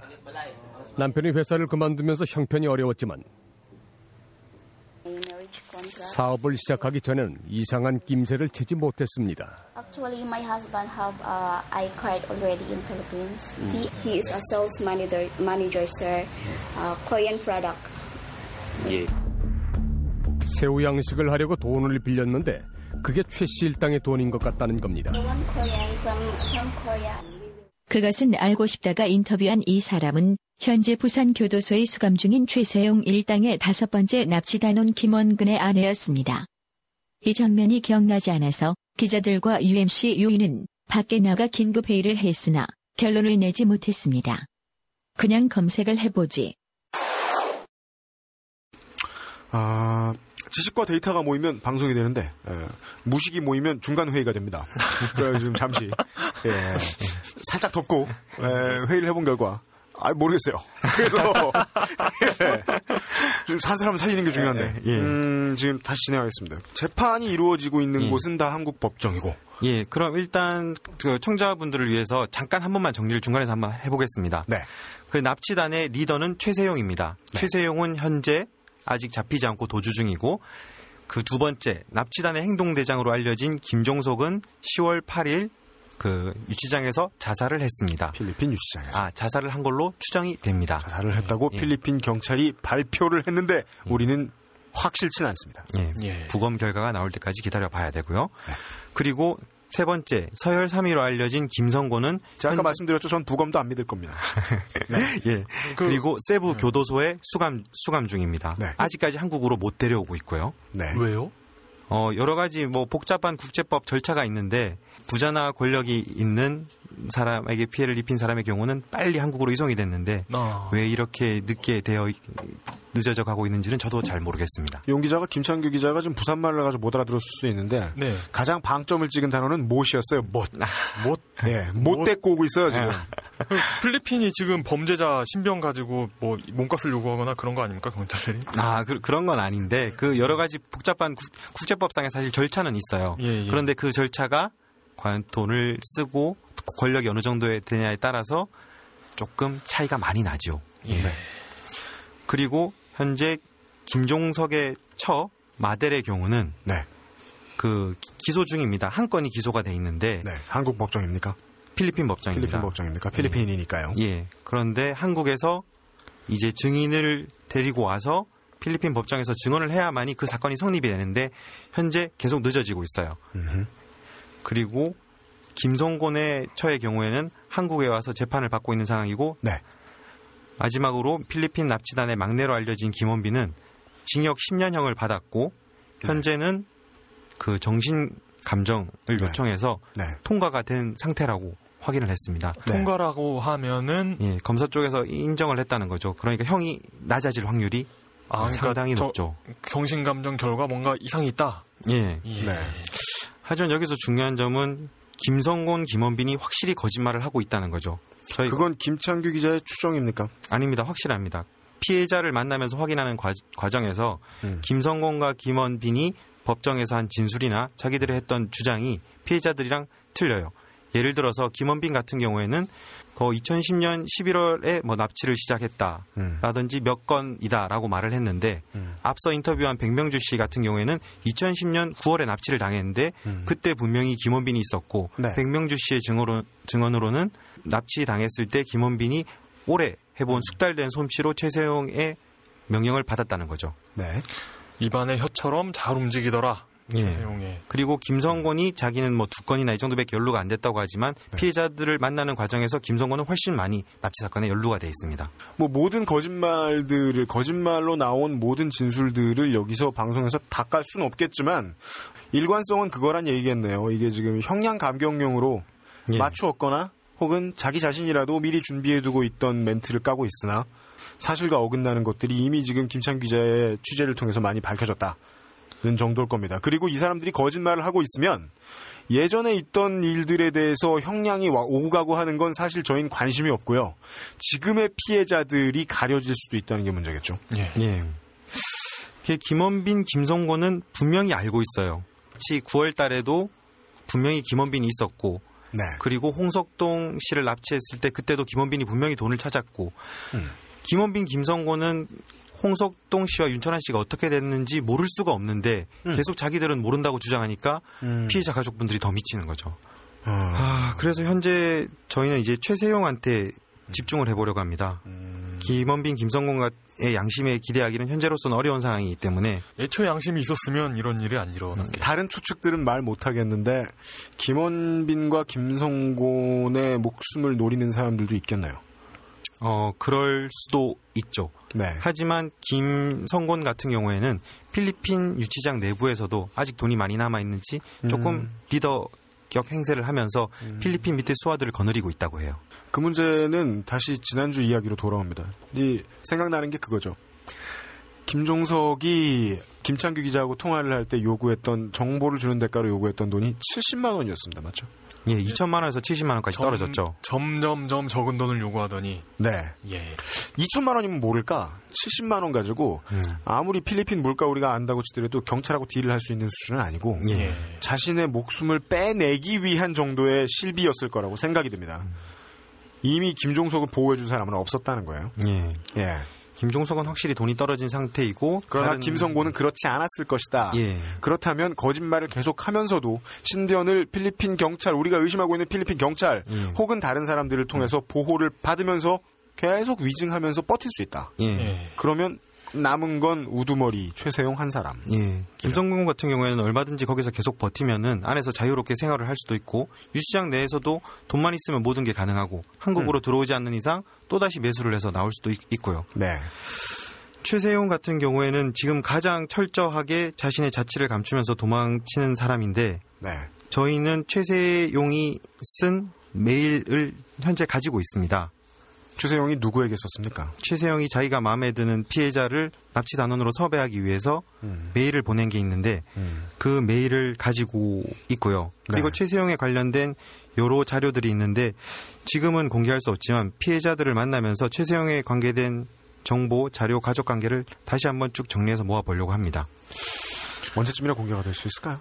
어, 아마 다음 기사나 다다음 기사 정도가 될 텐데요. 이제 피해자 그 민감한 부분이 많기 때문에 음. 네. 피해자분들이랑 이제 많은 이야기를 나눠봐야겠죠. 그때 한번 호회라도 조직해가지고 다시 한번 이야기를 해보긴 해봐야 될 것 같습니다. 예. 예. 그죠? 그리고 마지막으로 좀 결정적인 얘기를 하나 해도 될까요? 네. 해봐. 그- 왜 갑자기 허락을 요구해요? 아, 사회자분이시니까 하지 말라고 하면 안 할. 아, 저러고서 본인이 젠틀하다고 생각하겠지? 예. 그건 아니고요. 말씀하세요. 예. 그 필리핀 경찰 내부에서 네. 시체 한 구를 찾을 수도 있다라고 말이 나왔어요. 시체 한 구를 찾을 수도 있다는 말은 그 용언이 너무 적은 관계로 아, 무슨 얘기인지 들으시는 분들 정확히 모르실 것 같습니다. 예. 용언이 뭐죠? 체어는 뭐게요? 슬픈 뭐, 일입니다. 뭐, 뭐더라? 이게 요즘 수능 세대의 오늘입니다. 이게, 이게 아유 죄송합니다 이거. 스스로 공부해 오세요. 예. 현재로서 최소 실종자가 두 명입니다. 확인된 사람만. 그 한 명이 윤철한 씨, 한 명은 홍석동 씨인데 네. 그또 다른 피해자일지 모릅니다. 필리핀 경찰이 어떤 소스를 통해서 그런 말을 했는지는 모르겠지만 네. 필리핀 납치단 경찰이 그 저희 취재원에게 네. 시체 한 구를 찾을 수도 있다고 했는데 시체란 용의자라기보단 피해자겠죠. 그렇죠. 예. 네. 그 거기에 지금 많은 사안들이 달려 있는 것 같아요. 그렇죠. 그 피해자가 아직 누구인지도 알 수 없는 게 우리는 이제까지 그들이 해왔던 범행 행각의 범위도 짐작을 다 못하니까 말이죠. 예. 돌아가셨다면 어떤 분이 돌아가셨는지, 예. 사셨다면 어떤 분이 어디에서 감금이 되어 계신지. 아, 지금 새로운 소식들이 상당히 많이 나왔음에도 불구하고 이 사람들이 정말로 원할 만한 것들, 원할 만한 것들은 나온 게 없어요. 안타깝게도. 예. 그냥 우리가 예, 추측할 수 있는 건 도대체 얼마나 많은 사람들을 납치했기에 딴지일보 필진까지 납치가 되고 음. 또 납치단이 이 사람들만 있는 것도 아니고 필리핀에 한국인 예. 납치단이 10%가 건너가 있습니다. 범죄자의 국외 범죄자의 10%가 필리핀에 건너가 있습니다. 대한민국에서 예. 이런저런 뭐 일들로 재판을 받고 형이 확정까지 되었던 인물들 가운데 출소를 했거나 뭐뭐 집행유예로 풀려났거나 뭐 그렇겠죠? 예. 그런 사람들 10%가 예. 다 필리핀에 가 있다고요. 예. 세탁을 하기에도 굉장히 용이하니까 최세용 같은 경우에도 뭐 여권이 네다섯 개나 되고 10% 세상에 씨발. 요런 말씀 드릴까요? 김창규 기자 말고도 기자분들도 그리고 에, 저는 지금 깔려고 하는 게 아니에요. 좋은 분들이지 뭐. 아, 일부 경찰분들 그리고 이 문제에 대해서 이 수사 지시를 내려주시고 지휘를 하시고 계신 뭐 검찰 측 분들도 있을 겁니다. 그리고 대사관 분들도 고생하시고 있을 거예요. 어, 항의 전화들도 막 올 겁니다. 우리 방송 나가고 이러면 이 고생들 많이 해주시고 계신데 그럼에도 불구하고 들으시는 분들한테는 최소한 어느 정도 경고 메시지를 드릴 수밖에 없다는 게 안타깝네요. 대신 다른 얘기 이렇게 해봅시다. 전에 김규열 선장님이 예, 1회에도 나왔었는데 존나 억울한 누명을 쓰시고 어, 필리핀에서 옥살이도 꽤나 하시고 아, 그 아주 고생을 한- 하신 다음에 겨우 법정에서 나중에 뭐 항소했을 때 뒤집혀가지고 아, 그때 가장 많은 이 큰 도움이 되셨던 게 되었던 게 필리핀 교민 여러분들 이었습니다. 예. 예, 기자분들도 많이 애를 써주셨고 필리핀 교민분들도 돈도 모으고 그죠? 필리핀에 지금 실제로 거주를 적법하게 거주를 하시고 계시는 주민분들이 노력을 안 해주셨으면은 어, 이것도 그냥 무관심하게 봤으면 넘어갔을 거라는 거예요. 없어졌을 거라는 거예요. 관심과 무관심에 대한 얘기를 좀 하고 싶어요. 어, 경찰이 검사가 기소할 때는 증거가 불충분하면 기소를 못합니다. 그리고 수사를 하다가 체포를 하고 이럴 때도 증거가 불충분하면 집에 보내줘야 됩니다. 하지만 이 체증을 위해서 연행을 하거나 아니면 영장을 받아오는 건 전적으로 경찰의 열입니다. 예. 관심입니다. 그게 없었다. 열의와 관심이 없었다는 것 말고는 증거 불충분이라는 결론에 전제는 다른 걸 찾을 수가 없을 것 같아요. 제일 아쉬운 게 그겁니다. 어, 필리핀에 계신 교민분들 전에 있던 일 때문에 이 대한민국 국민분들이나 이 고, 고마워해야 할 일이 있을 거라고 저는 생각을 하고 어, 필리핀은 그런 범죄분들 문제만 잘 정리되면은 또 살기 좋은 곳일 거라고 생각을 합니다. 어, 그렇다고 해서 안심할 상황은 전혀 아닌 것 같고요. 네. 예, 제 생각은 그렇습니다. 그 필리핀 납치 사건에서 최세용 일당이 납치했던 사람들만 해도 소말리아 해적에게 납치당한 한국인보다 훨씬 많아요. 그런데 소말리아에는 해군을 파견하고 막 대통령이 직접 죽여라 명령하고 막 그러잖아요. 네. 필리핀의 그 반절만큼의 그 관심이라도 그 당국에서 네. 가져줄 필요가 있지 않나. 목숨의 값어치는 똑같습니다. 왜냐하면 무한대이기 때문입니다. 어, 무한대는 계산의 대상이 아니죠. 서로 수가 다를 수 있다는 의심에도 불구하고 무한대는 상수입니다. 예. 그랬던 관계로 아프간의 맹목적인 에, 선교 활동을 하시고 종교의 자유를 마음껏 침해하시고 죽어라 우리 정부가 고생해서 어, 대부분을 생환시켜 왔더니 이 신나게 살아 돌아왔으면 제일 먼저 하고 싶은 게 쇼핑일 수는 있어요, 그죠?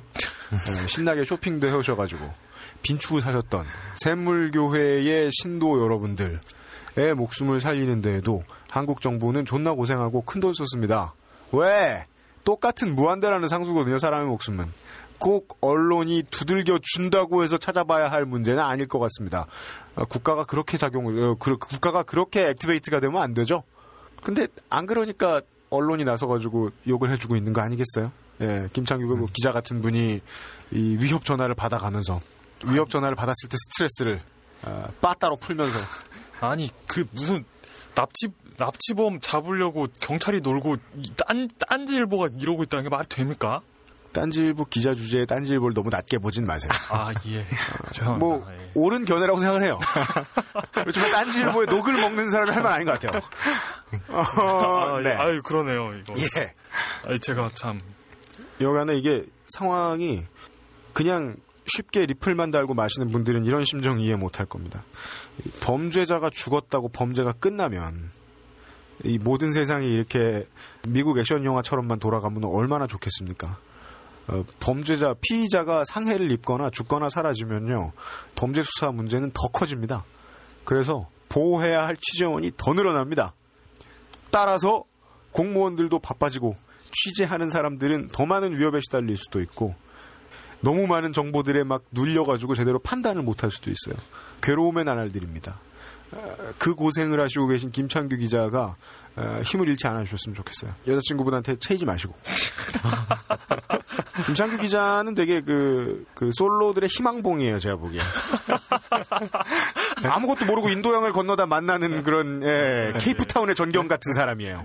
갑자기 왜 얘기가 아, 안 웃긴 남자도 연애를 할 수 있다. 마, 마무리해 주세요. 마무리 마무리. 예. 하고 있잖아요. 아, 예. 아 그때 그때 난 사투리 안 쓰는데 이랬을 때 되게 웃겼어. 오늘은 안 썼다. 오늘은 안 썼다. 어. 오늘은 안 썼습니다. 오늘은 안 썼습니다. 정말이에요. 니 용이 니, 니 나중에 보자니. 이번 주 월요일까지만 쓰셨고. 아, 사투리 안 쓰셨어요. 서울 사람 같으세요. 아, 오늘은 제가 확인해 보겠습니다. 방송을 꼭 드, 들어보고, 예, 제가. 뭐가 확인- 달라져? 예, 아, 오늘은 제가 좀 의식을 했기 때문에 좀 많이 다를 거예요. 여러분 의식했답니다. 예. 아하. 예. 지금까지 수고해 주셨고 앞으로도 이 문제가 해결될 때까지 슬픈 결론이 나올 수도 있고 일부가 생활하는 극적인 장면을 볼 수도 있습니다. 하여간 결론을 얻을 때까지 김창규 기자의 에, 추적 취재가 계속 될 겁니다. 그리고 시간이 날 때마다 정규 편성 아니라 호외를 내더라도 저희들도 이 이야기를 계속해서 전달해 드리도록 하겠습니다.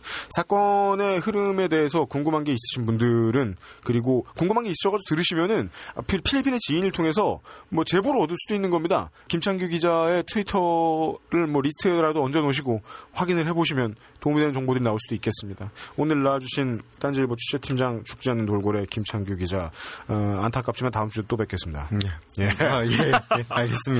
시발 안타까워라. 아, 예. 수고하셨습니다. 예, 감사합니다. 한번 더 부탁드립니다. 납치범 일당이나 홍석동 씨를 보신 분은 신고를 바랍니다. 부산지방경찰청 국제범죄수사대 051-899-2577 안양동안 경찰서 031-478-7370으로 전화 주시면 됩니다.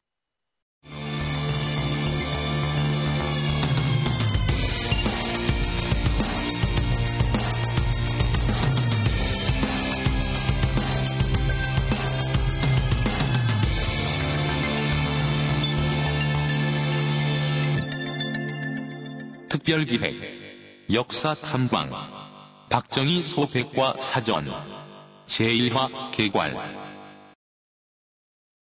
아, 최세용 개새끼. 아까 일부에 그것만 생각나가지고. 아, 아, 자, 진짜- 개새끼예요 진짜 나쁜 놈들이죠. 예.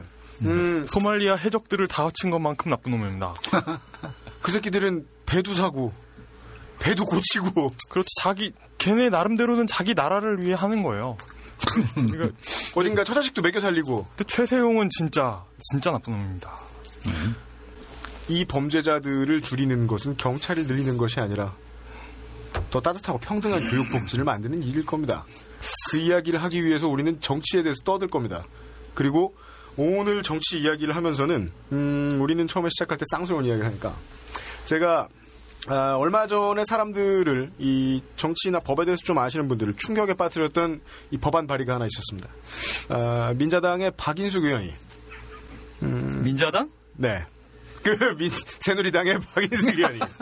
저는 막 섞여 부르, 섞여 부릅니다. 같은 계열이나 이런. 같은 프랜차이즈죠. 스포츠 그러니까. 용어로 하면. 아니 같은 계열, 계열이지. 뭐. 예. 후신이네. 예, 예. 아직 안 나와 주셔도 됩니다. 이름 정도 바 저희 잘 떠들고요. 어, 제가 기본 총수처럼 막, 아이, 들어오지 마세요. 이렇게 막 무시하지 못하겠어요. 아 예. 예. 아니 어느 어느 시대에 지금 저 민자당 얘기한 거예요. 저는 역사를 존중하기 때문에. 그래요, 아. 예, 로얄 프랜차이즈죠. 민자당. 민자당의 민- 박인숙 국회의원이 예, 예. 최근에 어, 성범죄자 로 이제 판결이 끝난 사람들을 이 물리적으로 거세하는 이른바 거세법. 물리적 거세는 사실 그거죠. 그 뭐 뭐라고 해야 되지? 뭐? 그, 그, 그, 그 중복되는 거죠, 의미가. 뭐라? 원래 거세는 물리적인 거예요. 그 아, 화학적 것에. 그렇죠. 다르다- 화학적 거세의 다른 말로 예. 거세를 이야기하는데 예. 그래서 이제 여러분들이 알기 쉬운 말로는 소위 제가 지어봤습니다. 에, 대추나무 음경 걸렸네. 이런 식으로 얘기할 수 있는데 이게 뭐냐면 옛날 용어로 조리돌림이라고 하죠. 이 죄인을 사람들이 보는 퍼블릭에 늘어놓는 행위. 나, 예, 예. 공포 정치의 일환입니다. 사람들이 네, 그렇죠. 쾌감을 느낄지 몰라 동시에 공포도 느끼거든요. 그렇죠. 그걸 하고 싶다는 겁니다. 그리고 그 공포 정치의 대상 그 공포를 사람들에게 심어주기 위해서 벌을 받아야 하는 대상은 자기 집권하고 있는 사람들 서클 바깥에 있는 어떤 사람일 텐데 나쁜 놈이건 좋은 놈이건 그걸 지금 새누리당은 성범죄자로 보거든요. 예. 그런데 하지만 프랜차이즈상 이 사람들은 민자당입니다. 공화당입니다. 성범죄가 특기인 당입니다. 그래서 예 자기의 역사에 비수를 꽂을 수밖에 없습니다. 나중에 돌아가면 멀리 멀리 돌아가면 이게 할복이 됩니다.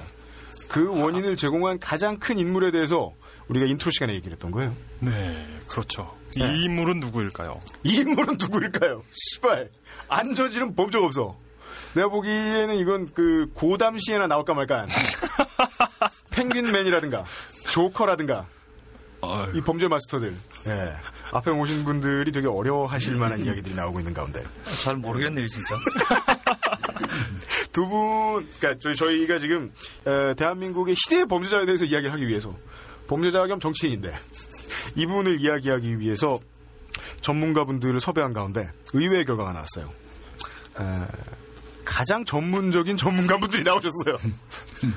저는 딴지 방송의 특성상 개사자가 올 줄 알았는데 최고의 권위자들을 모셔버린 거야 실수로. 아, 저는 저는 네. 무슨 육두방장 마사오 형 이런 분들 오실 줄 알았는데. 그니까요. 아, 진짜 진짜 전문가들이 오셨어요. 예, 이틀 동안 폭투에서 보- 저 예습 진짜 많이 하고 나와가지고 자기가 원래 알던 거인 양 외치는 물뚝심송 정치부장님 같은 분들 모실 줄 알았는데 평생을 이 부분을 연구해 오신 권위자분 그녀 그 저 한국의 근현대사에 최소한의 소양이 있으신 분이면 아, 귀가 닳도록 들었을 이름의 주인공 분들이 나오셨습니다. 안타까운 일입니다.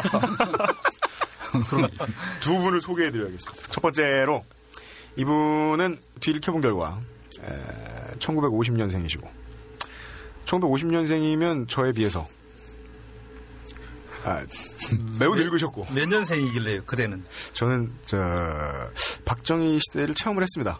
1979년 6월생입니다.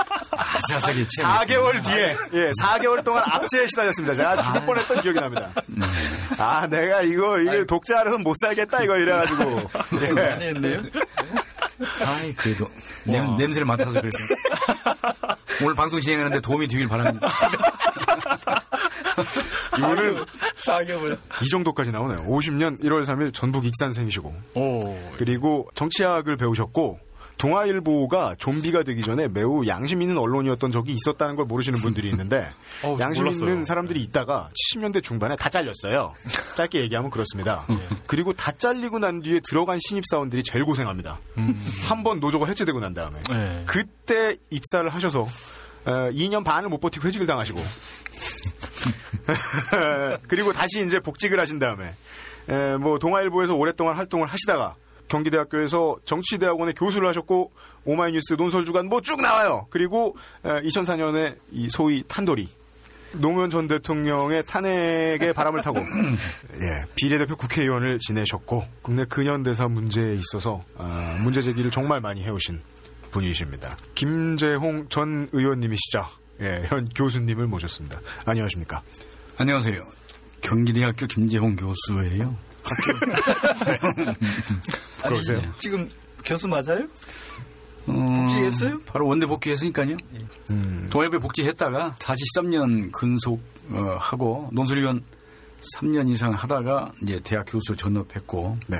그러다가 국회의원 한 번 하고 원대 네. 복귀해서 지금 교수를 그대로 하고 있죠. 보통 사람들이 생각하는 거는 이 정치에 한번 발을 담근 사람들은 어, 들어올 때도 마음대로 들어가지만 나갈 때는 자기 마음이 없어져가지고 그냥 계속 못 나간다 음. 이런 이야기를 합니다. 그래서 전 의원 이런 사람들은 보통 현 지역구 위원장이 돼서 영원히 정당인 예 저는 어, 전국구 비례대표였기 때문에 네. 지역구를 갖지 않았었고요. 네. 지금도 관계는 유지가 되는 것 같아요. 연락도 주고받고 예를 들면 뭐 정책 문제나 네. 한국 현대 정치사 문제에 대해서 네. 서로 의견 교환을 뭐 하는 편이죠.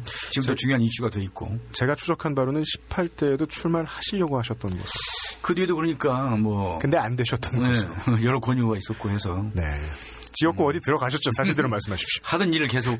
아, 왜, 왜 그러냐면 쌩까십니다. 어, 비대표로서는 별로 큰 역할을 하기 어려웠어요. 그래서 아, 예, 이거 많이 나오는 얘기죠. 뜻을 펴보지도 못했고 네. 어, 욕도 많이 먹었고 네. 또 언론 개혁한다고 나섰다가 네. 언론으로부터 어, 당하기도 했고 그래서 그렇죠. 아, 좀 뜻을 펴고 일도 더 해야 되지 않을까 하는 생각을 갖고 네. 하려고 그러다 잘 안 됐죠. 예. 떨어졌다는 얘기는 안 하시네요, 진짜. 아, 정치권에서는 뭐 떨어지고 붙고가 뭐 다반사이기 때문에 병가상사이기 때문에 네, 솔직한 결론이셨어요. 예, 그래야 큰 정치인이 또 된다고 또 다들 그러시더라고요. 그 정가의 생각으로는 어, 비례대표의 초선을 지낸 다음에 놓으신 분은 어, 국회의원에 붙어본 적이 없는 거죠? 아니 우리의 전국 비례대표는 예. 그 전에는 다른 지역구 의원들이 얻은 표에 비례해서 했잖아요. 네. 근데 2004년 4.15 총선 또 정당 투표가 아, 됐죠. 어, 정당에 대한 투표했죠. 네. 우리 투표 받고 들어갔어요. 아, 예. 어떤 그걸 모르는 이제 어, 약간 약간 시사 산시 어두운 네. 어, 지역구 뭐 유지 유지가 그 얘기를 하더라니까. 시사상식의 어두운 어, 지역구 유지가 되는군요. 그러니까. 그냥 비례- 보통 사람인데. 어, 그러니까 비례대표가 왜 지역에 오냐 그러면서 네. 이 지역구 의원의 표를 그 바탕으로 삼아서 국회의원 했으면은 네. 음. 예의를 지켜야지 왜 남의 지역구에 끼고 하느냐 그러더라고요. 네. 그러다 우리 고향에 갔는데 네. 그래서 내가 내가 이 지역구 조직할 생각이 아직은 없는데 네. 어, 예. 나도 분명히 지역구 의원의 표에 기반해서 국회의원 하는 사람은 아니다. 어. 정당이 내 이름을 리스트 속에 더 넣어놨고 네. 그 리스트에 대해서 표를 받아서 당연히 뭐 당당히 당선된 것이다. 네. 이렇게 알려줬더니 아 그런 일이 있었어요? 얼굴 붉어지면서 아 상당히 식자층인데도 그게 어, 2004년도 17대 국회 때 바뀌었는데 네. 바뀐 지를 모르고 있더라고요. 많은 분들이 모르고 계시더라고. 네. 그 전에는 1인 1표였어요. 맞습니다. 총선거. 근데 그 뒤부터는 유연 판결이 나서 네. 그 1인 2표로 고쳐진 겁니다. 네. 그게, 그게 맞는 거고요. 네. 그것도 개혁 중에 하나였죠. 그 정당 투표의 허점을 공략했던 것이 저번 총선 때 한나라당이죠. 기호 20번 한나라당이었죠. 예, 그렇죠. 아, 홈페이지도 다음 카페에 개설한. 아, 정말 초간지였는데 지금 없어졌나 모르겠어요. 여러분들 성지입니다, 님들아. 한번 꼭 가보십시오. 가- 들어가 보면 이렇게 박정희 사진 이러고 있습니다. 소개의 한 세월. 자, 아, 그리고 한 분을 더 모셨습니다. 저희들이 뵀던 제일 이제 아, 최고의 전문가가 네 분이셨는데 그 중에 드디 50%나 모셨어요. 이분도 1959년생이시고 언론을 대학과 대학원에서 모두 배우셨던 분입니다. 그리고 요즘에 또 사람들은 잘 몰라요. 그 요즘에 최근에 정치에 관심을 가졌던 사람들은 대한메일이 그렇게 좋은 언론사였다라는 걸 또 잘 몰라요. 음. 예. 요새는 그 대오에서 빠졌죠. 한겨레와 경향의 대오에서. 음, 요즘은 오마이뉴스를 좀 더 쳐주죠. 그래서 대한메일에 가셨다가 이민을 가셨는지 오마이뉴스에서 예 편집장도 하셨고 이 기자 생활 20여 년이 넘으셨는데 여기가 저희들이 제일 중요하게 봤던 커리어는 한일 반민족 행위 진상규명위원회. 친일, 예. 반민족. 예 친일. 예 친일. 아, 나 뭐야. 한일이고 친일이라고 생각하는 나는 누구? 예. 그리고 이런 분들이 주로 한국 언론재단에서 이 바둑 두시거나 담배 피우고 계시죠. 예. 연구이사 지내셨습니다. 이 한국 근현대사에 있어서 여러분들이 정말이지 그 역사과 다니셨던 분들은 지겹게 봤을 이름입니다. 이분이 책으로만 뵙다가 살아계셔서 말도 하고 욕도 하고 담배도 피시다니 놀랍기 그지 없습니다. 저는 정운현 선생님을 모셨습니다. 안녕하십니까? 반갑습니다. 정운현입니다. 네, 이분이 얼마나 친일 문제에 대해서 덕후시냐면 에, 공저와 공편과 자신의 저서의 내용이 다 이렇습니다. 제목이 친일파 그 인간과 논리 친일파 2 친일파 3 창시개명 친일파 죄상기 그리고 제가 가장 놀랐던 책은 실제로도 제가 보기도 몇 번을 봤던 서울시내 일제유산 답사기였습니다. 예. 아 인생을 바쳐서 이런 데에 관심을 가지실 만한 이유는 대체 뭐였을까? 본인은 뭐라고 생각하십니까? 그거 좀 설명할까요? 그 네. 책만 다른 책은 뭐 두더라도요. 네, 네. 제가 광복 50주년 되던 95년에 그 책을 펴냈습니다. 어, 서울시내 일제유산 답사기. 원래 책 제목은 서울시내 일제 잔재 답사기로 했는데 출판사에서 네. 잔재보다 유산으로 하자 해서 제목을 바꿨습니다만은 그러고 보니까 이 유산이라는 불경스러운 단어가 예, 그렇긴 합니다. 제가 그 책을 쓰게 된 계기는 예. 그 책이 나오기 전에 한 몇 년 전에 한 저와 동갑내기인 한 일본인 사진 작가가 일본인 사진 작가분. 우연히 한국에 부산에 놀러 왔다가 네. 와서 보니까 부산 시내에 일제시대 건물이 너무나 많이 있는 거예요. 음흠. 주요 관공서 건물에서부터 민가 네. 또 이런 뭐 상가 이런 건물들이. 네. 그리고 이 사람이 일본에도 지금 도쿄 시내에는 일제시대 당시의 건물이 거의 남아있는 게 없습니다. 저도 가서도 유심히 봤습니다만은 찾아보기 어려웠는데 네. 그래서 부산에서 한번 구경을 하면서 자기가 너무 놀랐어요. 네. 그래서 부산에 이렇게 많이 남아 있으면은 서울에는 얼마나 있을까라고 네. 해서 지인의 안내를 받아서 서울 구경을 왔는데 오자마자 서울역이 보였겠죠. 딱 내리니까 서울역이 그대로 있는 거예요. 참고로 그게 1926년에 만들어진 것입니다. 예. 서울역 남대문에 가면은 한국은행 본점 그 옆에 있는 미도파 네. 옛날에 미스코시 백화점입니다. 그 옆에 있는 제일은행 건물, 제일은행 건물 네. 그거 있죠. 또 서울시청 있죠. 서울시청. 그때만 하더라도 총독 건물이 그대로 있었죠. 맞습니다. 지금 대학로에 있는 옛날에 경성제대 건물이 그대로 있었죠. 네. 이런 걸 해가지고 이 사람은 사진 작가니까 사진들을 찍고 한 86, 76페이지 정도 규모의 조그마한 일상기 책을 냈어요. 네. 그 책을 제가 우연히 보게 됐습니다. 음. 그책 서문 첫 줄이 이렇게 나와 있습니다. 역사는 책 속에만 있는 것이 아니다. 제가 이 말 한마디에 너무나 큰 감명을 받았습니다. 그래서 네. 한국에 살지도 않고 한국사를 공부하거나 실제로 피부로 느끼지 않은 한 일본인이 일제시대 건물에 이렇게 주목하는데 정작 친일파나 일제시대를 공부하겠다고 하는 나는 뭘 하느냐 해서 제가 그때부터 시작해서 한 4년 가까이 답사를 했습니다. 네. 답사를 해서 그 책을 광복 50주년 되던 지난 95년 그 해에 낸 책입니다. 이 두 분이 그 광복 50주년을 맞이하여 많은 그 문화 콘텐츠들이 나왔는데 그 부분에만 이 숟가락을 드셨느냐? 더 큰 문제는 똑같은 50년으로 이야기해 볼 것 같으면 작년은 5.16 누구 말로는 군사혁명, 아, 누구 말로는 크데타, 어, 우리 할머니 말로는 개지랄. 아, 그런 무언가가 있은 지가 50년이 되는 해였습니다, 작년이. 저희 어머니 말로는 저 그거 뭐더라. 그거 뭐더라. 그거 그거. 그죠. 어른들의 이야기가 그거예요. 예, 그거 뭐더라. 그래서 제가 지난해에도 이야기를 하지 않았겠습니까? 우리가 역사 이야기라는 건 꼭 시류를 맞추려고 하는 게 아니고요. 꼭 지금 당장 역사만 드러냈다 하면 좆되는 후보가 여당 후보로 나왔기 때문도 아니고요. 모르면 모르는 만큼 정말로 손해가 된다는 걸 역사가 늘 말해줬거든요. 나를 공부하지 않으면 니들은 좆되게 되어 있다. 그래서 우리가 그것은 알기 싫다를 하는 거 아니겠습니까? 지난 시간에 장준하 선생보다 장준하 선생에 대한 이야기도 물론 중요하지만 그 이야기보다 더 길고 장대한 이야기. 아, 대하 드라마 이 사람. 을 진행해 주실 두 분의 권위자분들을 모신, 거- 모신 겁니다. 일제 잔재의 청산에 대한 문제라면 한국인들은 대부분 말할 자격을 갖추기가 쉽지가 않습니다.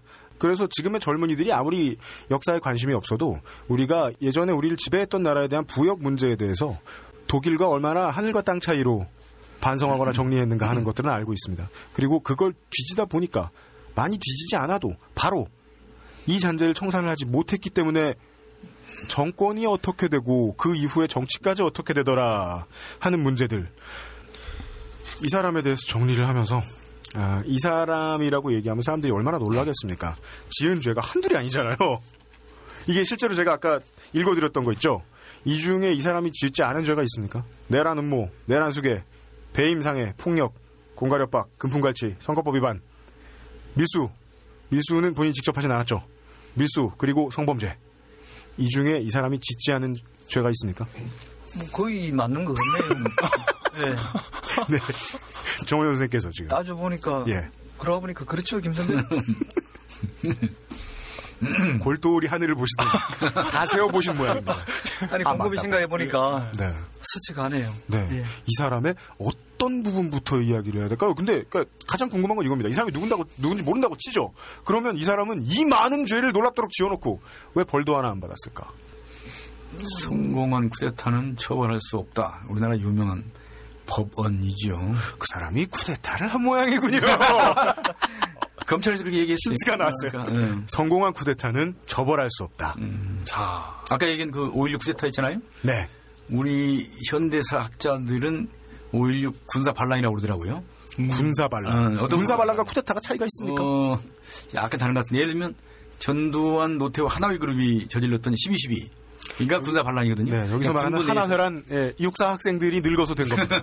예. 예. 그러니까 군권을 찬탈하기 위해서 군사 반란이고 네. 그게 조금 더 어, 이제 진화된 게 내란고 네. 그다음 정권 창탈하는 것인데 네. 5.16 쿠데타 쿠데타라는 거는 기존의 정부를 뒤집어 엎고 바로 정권을 잡은 거거든요. 예. 그러니까 이제 그게 쿠데타라는 용어로 쓴 것인데 처음에는 군사 반란 그래서 그게 더 센 말인 줄 알았어요. 근데 네. 궁금을 따져보니까 어떻게 보면 제한시킬 수 있겠더라고요. 네. 그래서 아예 그냥 쿠데타로 확립된 대로 쓰는 게 어떤가라는 생각을 가졌어요. 근데 군사 반란이 너무 세다고 또 항의하는 사람도 있더라고요. 어쨌거나 세대요. 네. 그럼 군사- 우리가 지금부터 할 얘기는 어떻게 들으려고? 어, 예. 혁명은 전혀 아니고 네. 반란 성격인데 어, 일종의 학술 용어랄까 뭐 시사 용어랄까 용어가 된 거는 군사 쿠데타인 것 같아요. 네. 제가 초등학교에 들어가던 1986년까지만 하더라도 교과서는 군사 혁명이라는 단어를 썼었습니다. 저도 좀 끼어들어 볼까요? 예. 혁명은 대개 혁명하고 쿠데타를 크게 구분하는 것이 방금 우리 김 선배 얘기처럼 혁명은 4.19 혁명, 네. 예를 들어서 프랑스 대혁명, 프랑스 혁명들은 네. 부패한 정권 또는 그 부도덕한 정권을 무너뜨리지만은 네. 그 혁명의 주체들이 권력을 잡지는 않습니다. 네. 4.19도 학생들이 주도했지만은 네.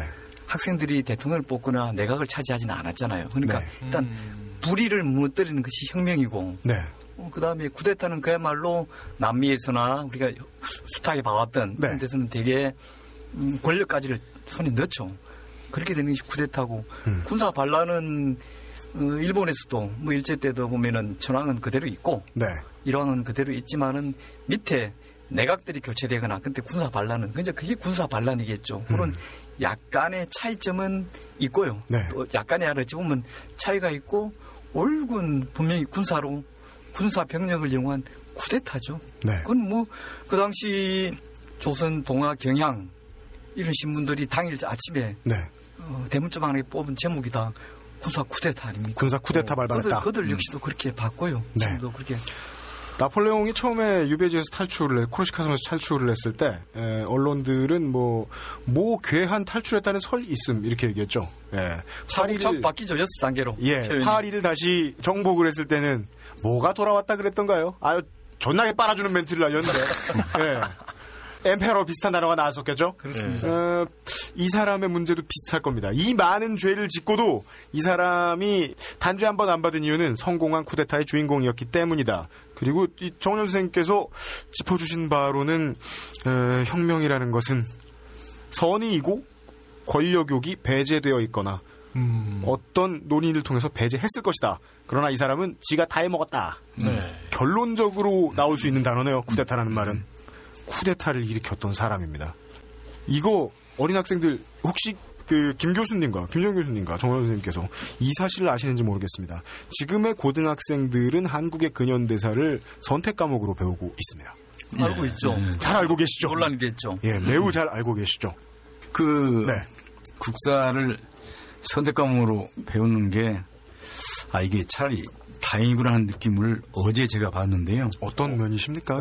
국사 편찬위원장 이모 전 교수가 네. 국회에 나와가지고 5.16은 군사 혁명 혁명이라는 아, 예. 얘기를 여러 번 써가지고 이제 논란을 일으킨 것입니다. 네. 야당 의원들이 막 이제 이 문제가 있는 거 아니냐고 뭐 공격을 하니까 나중에 네. 조금 그 해명을 했는데 아, 국사 편찬위원장이 5.16을 쿠데타를 권력력에 의한 쿠데타를 군사 혁명이라고 이렇게 얘기 계속하고 보고 있으면 네. 그런 국사 교과서를 필수 과목으로 하면 더 위험하지 않겠어요? 차라리 선택으로 가는 게 예. 다행이다는 느낌이 예. 그냥 확 들더라니까요. 어제 그제 제 심경입니다. 예. 이거 도대체 국사편찬위원회라는 거는요. 옛날로 치면 말하면 조선조 때 치면 사초의 기초에서 네. 실록을 어, 네. 남기고 사관이지요. 역사를 정리하는 것인데 예. 그 사관은요 왕실 왕도 건드리지 못했어요.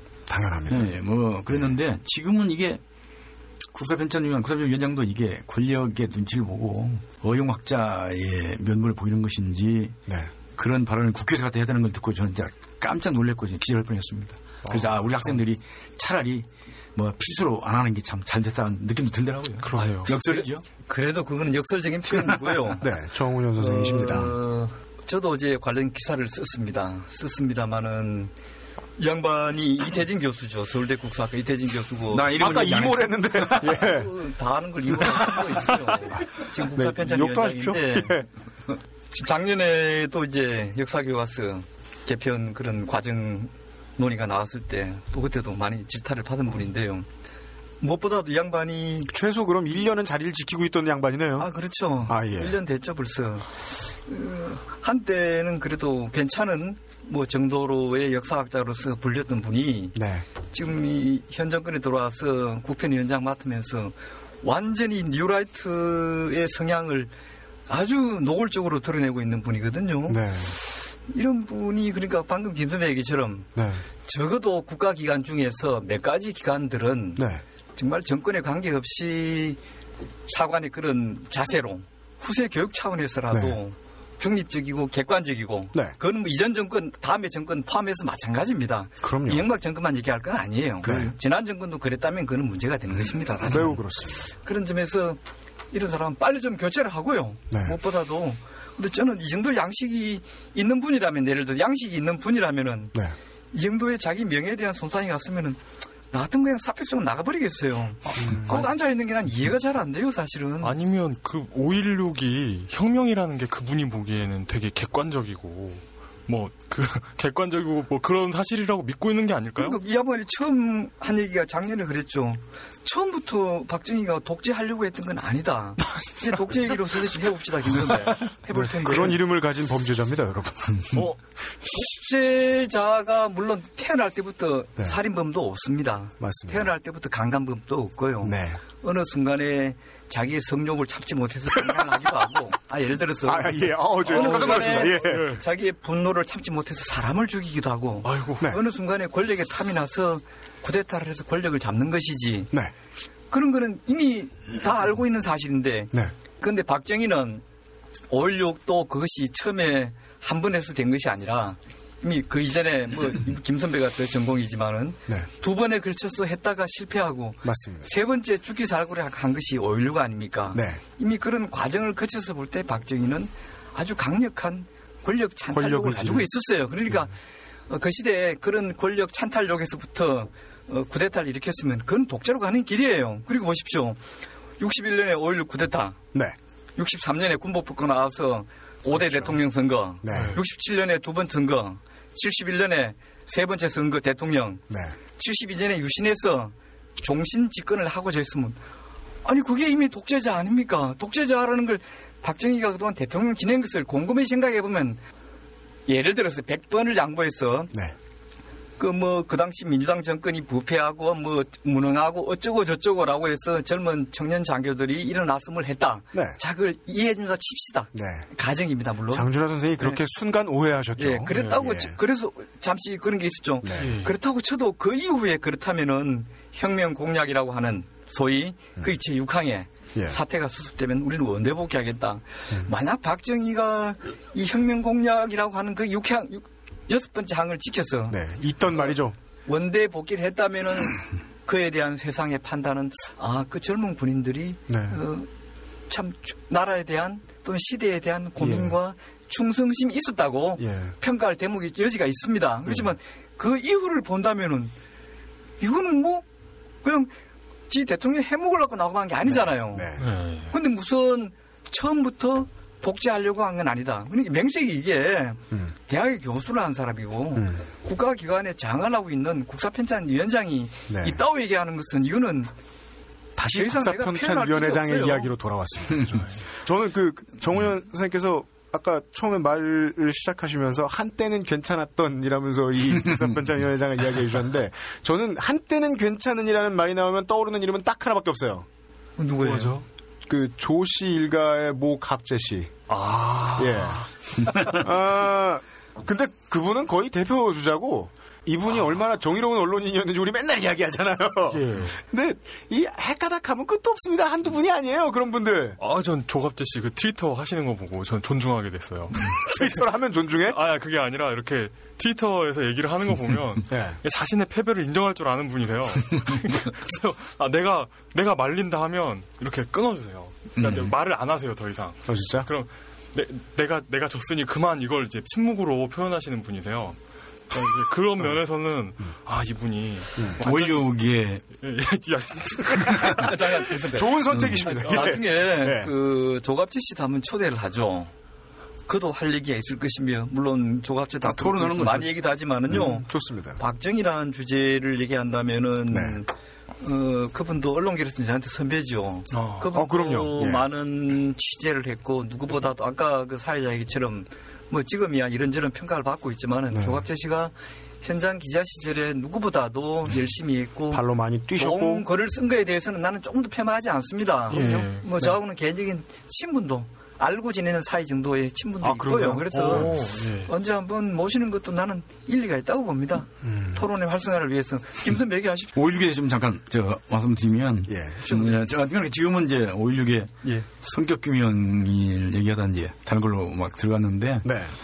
금년이라서 특히 그렇잖아요. 5.16이 국의 결단이라 국국의 결단이라는 어, 최선의 예. 선택이었다라고 이제 초강력 멘트가 얘기를 해가지고 선택. 이제 이슈가 된 것입니다. 예. 근데 진짜 역사적인 성격 규명을 좀 해봐야 될 것 같고요. 네. 예, 쿠데타는 아까 정리한 대로 음모자들이 정권을 잡는 거야. 근데 권력욕이야, 탐욕이야. 네.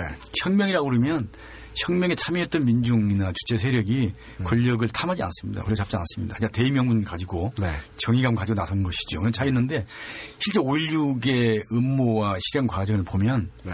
두 번째 그 거사일로 잡은 게 1961년 4월 19일이었어요. 4월 19일. 왜 4월 19일로 잡았느냐면 두 번째. 예, 두 번째 거사일 4월 19일이었어요. 극우의 결단이라고 하는 이유는 네. 뭐라고 하냐면 왜 그러냐면 당시 장면 민주당 정부가 정책 네. 불능했다. 네. 또 하나는 사회 혼란 상이 극에 달해서 네. 국가 안보가 위태로울 지경했다. 이거거든요. 그런 이유도 사회. 혼란이었죠. 두 가지죠. 근데 4.19 1주년 기념일로 거사일을 잡아놓았는데 네. 그날 이렇게 보니까. 자기들이 예상했던 학생 시위가 없었어. 왜 없었을까요? 혼란상이 없었어요. 그때는 이미 4.19 혁명 음, 시위대나 예. 학생 운동권이 예. 그 질서 잡기랄까 음. 그 말하자면 굉장히 자숙 자, 뭐 자제하는 분위기로 가서 근데 그날 틀림없이 1주년 기념일 때 학생들이 들고 나올 것이고 음. 심지어 나오면 뭐 대규모 시위가 터질 것이다. 그러면 그 시위대를 진압한다. 사회 혼란상을 우리가 지난번에 했던 명분을 내걸고 나서 가지고 싹 쓸어버리자. 음. 찍었는데 하는 틀렸군요. 음모를 했는데, 했는데. 이거 지켜보니까 안 나왔어요. 안 나왔어요. 그러니까 아이고 이거 앞서 틀렸구나 하고서 다시 세 번째 잡은 게 5월 16일이었고요. 네. 그런 점에서 이거는 사회 혼란이었기 때문에 네. 정치 분능이 있었기 때문에 에, 무슨 뭐 국외 결정가 나온 게 아니고. 자신들의 권력력을 실현하기 위해서 거기에 맞추기 위해서 그 날짜를 이렇게 선택했던 것입니다. 네. 분명히 이제 말하자면 대의명분이 없었다 하는 얘기. 4월 19일에 이고요. 군대들을 준비해놓고 딱 봤더니 거리가 매우 평온하고 사람들은 개 끌고 나와 있더라. 이 이유는 정운영 선생님이 말씀해 주셨던 대로 그때 4.19의 전해 4.19의 혁명을 일으켰던 사람들은 권력욕을 가지고 들고 일어난 게 아니었기 때문에 그렇죠. 자신들의 이름을 뭐 기념일을 만들어서 내 보내겠다 우리 힘 있다라고 매해 나- 나온 사람들이 아니었다는 거죠. 그렇죠. 4.19 혁명을 기념하겠다고 나온 사람들을 진압해서 권력을 잡겠다는 것도 정말 그 뭐라고 해야 할까요? 정말 천재적이네요. 그리고 또 하나, 하고 싶으면 싸이 콘서트라도 때려잡을 수 있어요. 그리고 또 하나는 예. 이제 별로 알려지지 않은 일인데 네. 어, 1961년 네. 5.16 쿠데타가 나던 해에 5월 말에 박정희 소장이 옷을 벗겨져 있었어요. 맞습니다. 1961년 1월 육군본부 네. 그 심사위원회에서 예. 어, 뭐 인사 국가 평가를 했겠고 네. 또 하나 중요한 거는 전력 사상. 사상이 불순한 고급 장교들에 대해서 심사를 한 것입니다. 어. 당연히 걸리죠. 음. 아시다시피 우리 남루당의 군사 뿌락치였단 말이에요. 국군 내, 국군 저 조선 경비대 내에. 그- 그것 때문에 도저히 소장 이상 더 올라갈 수가 없게 돼 있었고 소장으로 올라간 것까지가 이- 이상하죠. 일본 군계에서 많이 봐주기 때문에 올라간 것인데 그래서 5월 말로 옷을 벗을 수밖에 없게 돼 있었고 네. 그걸 본인도 알고 네. 이제 계속 술 마시고 이제 불만이 쳐져 있다가 네. 마지막 기회다 때려 엎어야 된다 음. 하고 나선 거고요. 또 하나는 5.16의 그 음모 세력 중에 핵심이 이런 게 6, 648기생들이죠. 네. 648기가 장교로 몇 명이 임관했게요? 1350여 명입니다. 특별반 포함입니까? 어, 특임 포함하면 더 되죠. 한 학년이 1,300명이 아, 됩니까? 그러니까, 아니, 그러니까 전시이기 때문에 단기로 했는데 예. 그렇게 소위를 임관시켜 놓고 네. 그걸 어떻게 승진 보직 인사를 하겠어요. 그러니까 이 사람들 분란이 많았죠. 1350여 명 중에 네. 대령으로 일자 지금 온 사람이 7명. 왜? 네, 네, 그러니까 네, 네. 이 사람들이 장래가 불안해서 뿐만 아니라 인사 불만이 아니야. 그게 다 있었고. 전체가 그러니까 예를 들면 그렇군요. 어5.16 쿠데타 음모에 가장 주임역을 했던 사람들은 뭐 김종필, 김영욱 뭐 이런 사람들은 다 대령 진급 1차를 못하고 다 중령급들이었는데 거기다가 이제 김종필 중령은 이른바 학생 사건에 걸려서 어, 옷을 벗어야 했고요.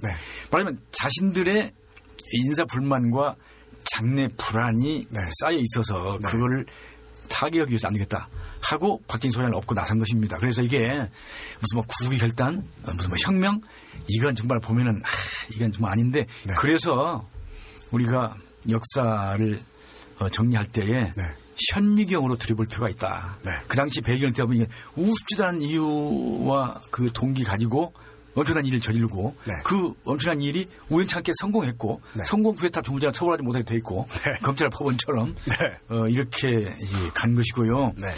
어, 박정희 후예들도 있지 않습니까? 박정희 후예들 1980년 또 육사 5월 친구들이죠. 어, 신군부 내란 과정을 보면 그것도 그랬어요. 그때 제가 이제 기자로서 예. 검열 어, 신문 대장을 가지고 이제 검열반에 왔다 갔다 했는데 쫄병이었으니까 네. 78년에 입사하셨으면 아 피곤하셨겠네요. 예, 그러니까 아침 시, 그 신입일 때. 검열반 서울시청 뭐 3층인가 2층에 변실에 있던 그 흑판에 뭐써 있냐면 학생들이 시위 후 거리 청소했다는 기사 게재 불가.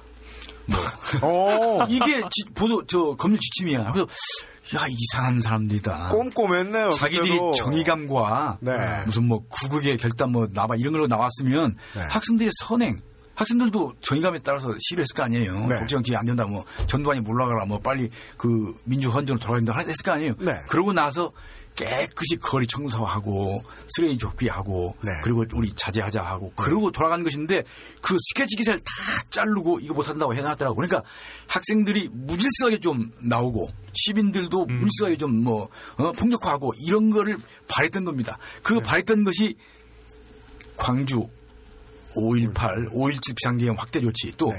뭐 김대중 음, 씨 구금 또 네. 정동년 씨 구금. 말하자면 광주 전남 인사들을 집중적으로 구금하고 탄압하니까 네. 광주이 폭발했잖아요. 그걸 옳다했구나. 기회는 맞구나. 하고 거기 가서 이제 어, 과잉 진압 행위하고 폭력 폭행을 쏘고 하면서 이제 거기다 불을 붙인 거예요. 그러니까 그것이 혼란스럽기 때문에 그거를 진압하기 위해 나선 게 아닙니다. 불을 붙여놓고 혼란을 만들어 놓고 대의 명분을 조작해서 말하자면 어, 내란으로 간 것이 똑같아요. 똑같아요. 박정희와 그 후예가 똑같은 그 방법을 쓴 것입니다. 불특정 다수 야비한 것이죠. 네, 불특정 다수를 상대로 얘들아 빡쳐라, 길로 나와라.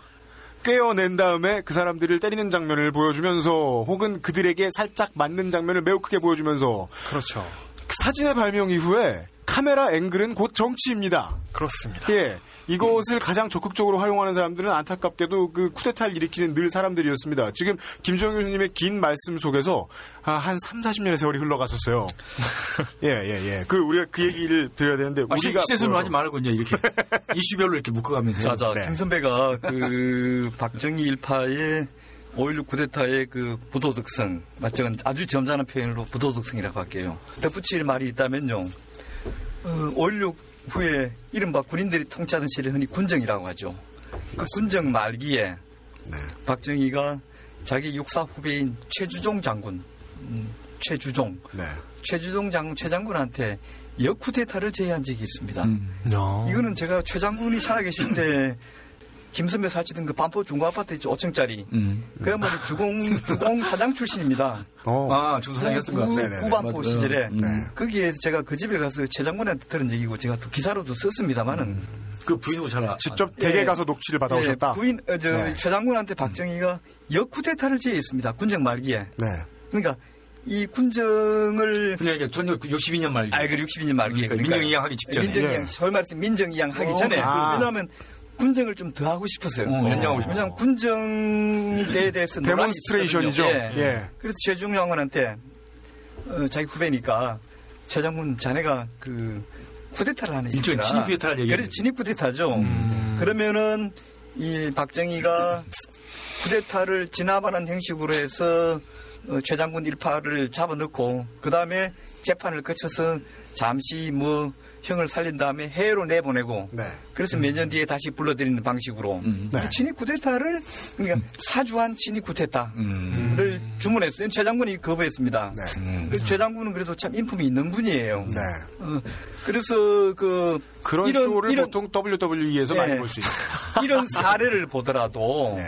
어, 이건 제가 지어낸 얘기가 아니라는 걸 미리 말씀드렸지만 이런 사례를 보더라도 박정희가 권력을 잡는 과정 네. 또 잡아서 진행해 가는 과정을 보면은 도덕적으로 정말 그 어, 뭐라고 표현할까 뭐 그런 면모가 없다는 것이죠. 그러니까 잡는 과정에서부터 말기까지를 본다면은 전부 권력을 연장하고 또 그걸 더 강화하는 네. 그런 형식으로만 집권 기간을 보내온 사람이라는 것을 우리가 역사적 사실로서 확인해 볼 수 있습니다. 헌정 질서의 절대성을 한 번도 인정하지 않았다 정도로 기억 이해를 해도 되겠습니까? 그리고 김, 김 선배 그 얘기는 왜 안 하십니까? 5.16 새벽에 왜 하실 말씀이 많으셔. 박정희 술 먹은 얘기는 왜 안 해요? 봐요. 아까 준비됐던 거 하시라고 지금. 어, 나오면 이제 그 중요한 얘기인데요. 그 얘기도 5.16 쿠데타. 이 쿠데타는 심지어 에, 음주 운전이었다. 어, 쿠데타 예. 지휘자 박정희 소장이 막걸리를 어, 서, 새 대접을 마시고 예. 어, 청진동을 출발해서 지금 정확한 증언에 대한 기억들이 나오고 어, 있습니다. 육관구 사령부가 지휘부였는데 네. 거기로 가서 이제 지휘를 한 것인데 네. 양옆에 서 있던 사람들이 오치성 대령이나 뭐 김재춘 대령, 윤 대령은 5기생인데 네. 술 냄새를 역하게 느낄 정도였다 어, 하는 게? 음. 그는 저 실록 그 MBC나 KBS 다큐멘터리에도 이미 나왔던 저는 것 그. 얘기를 네. 김재춘 씨한테 직접 들었습니다. 그러니까요. 왜냐면 이거는 인터뷰할 때. 근거가 네. 있는 예. 사실이고 그래서 네. 5.16 쿠데타가 음주 쿠데타였다. 그래서 청진동의 술집에서부터 예. 그 끝날 때는 어딥니까? 궁정동 비밀 술집 아닙니까? 예. 그러니까 청진동 술집에서 시작해가지고 음. 궁정동 비밀 술집에서 끝난 게 네. 박정희 권력이구나 네. 하는 어, 여주에 하나 더 있네요. 대한민국 헌정사상 최고의 주폭이네요. 그러니까 박정희가 그렇게 이제 그날 5월 15일 저녁이죠. 네. 5월 15일 저녁에 집에서 어, 부인한테랑 거사를 부- 물론 유경수 여사도 알고 있었죠. 아이들을 뒤를 부탁한다. 음. 아, 그렇게 하고 집을 나와서 이제 저 육광구 박정희 흉상 있는데 거기 어디죠? 동, 물레 아 물레동이죠. 음. 물레동에 그때 육광구 사령부가 있었습니다. 네. 육광구 사령부 참모장이 김재춘 대령이었는데 이 양반 육사 5기생입니다. 네. 박정희의 양참 선배입니다. 예. 박정희의 쿠데타 세력의 양 축 중에 하나가 음. 육사 5기생과 8기생 맞습니다. 또 한쪽에는 만군 출신 만군 네, 출신. 만, 만주군 출신들 네. 또 한쪽에는 예를 들어서 뭐 광주 법행학교 인맥, 뭐 구사단 인맥 여러 인맥이 있지만은 네. 육사 5기생, 8기생 중에 5기생의 대표인 이 김재춘 이 양반이 그 당시 그 육광구 사령부의 참모장을 하고 있었습니다. 대령 시절에. 대령입니까? 예, 참모장을 했는데 오기생인데 대령 그 그리고 당시에는 5기생이 대령 정도 할 때였어요. 아, 예, 예, 예. 그게 아, 맞는 늦- 군번이었다. 늦어진 건 아니고요. 음, 네 네 네. 근데 여기가 바로 5월 그 육광구가 참모장 이 김재춘이가 그 있으면서 5.16의 그 산실이죠 일종의 뭐 5.16으로 본다면은 네. 그 지휘본부였죠 일종의 네, 쿠데타 command center. 예, 그래서 지금 문래동 거기에 박정희 흉상이 있는 것입니다. 네, 맞습니다. 근데 이제 그 당시 장도영이랑 이런 사람들이 5.16에 대한 것을 파악하고 있었습니다. 네. 장도영은 사실 제가 보기에는 알고 있었는데 이게 방임한 사람이에요. 나중에는. 바지 사장 예. 노릇도 해주죠? 예, 바지 사장 예. 하죠. 그러니까 5.16 저녁에 이미 그 보안대, 보안대에서 이미 벌써 이런 걸 파악하고서 박정희를 좁혀오고 있었기 때문에 네. 박정희로서는 이제 좀 겁도 났을 것입니다. 네. 인간적으로는 네. 소문은 다 났지. 저쪽에서는 빨리 안 하냐고 그러지. 입광구에서는 박정희 이, 이 조- 종로 쪽에 있으니까. 네. 그래서 가는 길에 그 정진동에 내려서 몇 사람들이 이 막걸리를 한 잔 했습니다. 네. 막걸리 한 잔 하고 박정희는 술이 센 사람입니다. 그러니까 제가 보기에는 많지는 아닙니다. 술이 세다는 것도 아세요. 술 세죠 박정희는 좀 술이 대단히 센 사람입니다. 네. 그렇군요. 많지는 아닌데요. 어쨌든 그것도 어, 컨디션이 좋을 때 석잔하고 집으면은 고도로 긴장하거나 흥분됐을 때 석잔하고는 다를 수 있습니다. 아, 근데 그럼요. 제가 김재춘 씨한테 들을 때도 한강 다리 건널 때 박정희 뵀을 때 술 냄새가 났다 나한테 이렇게 얘기했어요. 음. 그러니까 만취해서 막 술이 취해 비틀비틀 하진 않았지만 어쨌든 어, 쾌청한 예. 그냥 맑은 정신 아니었다. 박정희가 네. 술 기운에 5.16을 했다는 말이 틀린 말은 아닙니다. 분명히 술을 마셨어요. 그러니까 진짜 그큰 정도로 예. 자기 스스로도 불안하고 예. 또 걱정도 되고 예. 한편으로는 그랬다는 것이죠.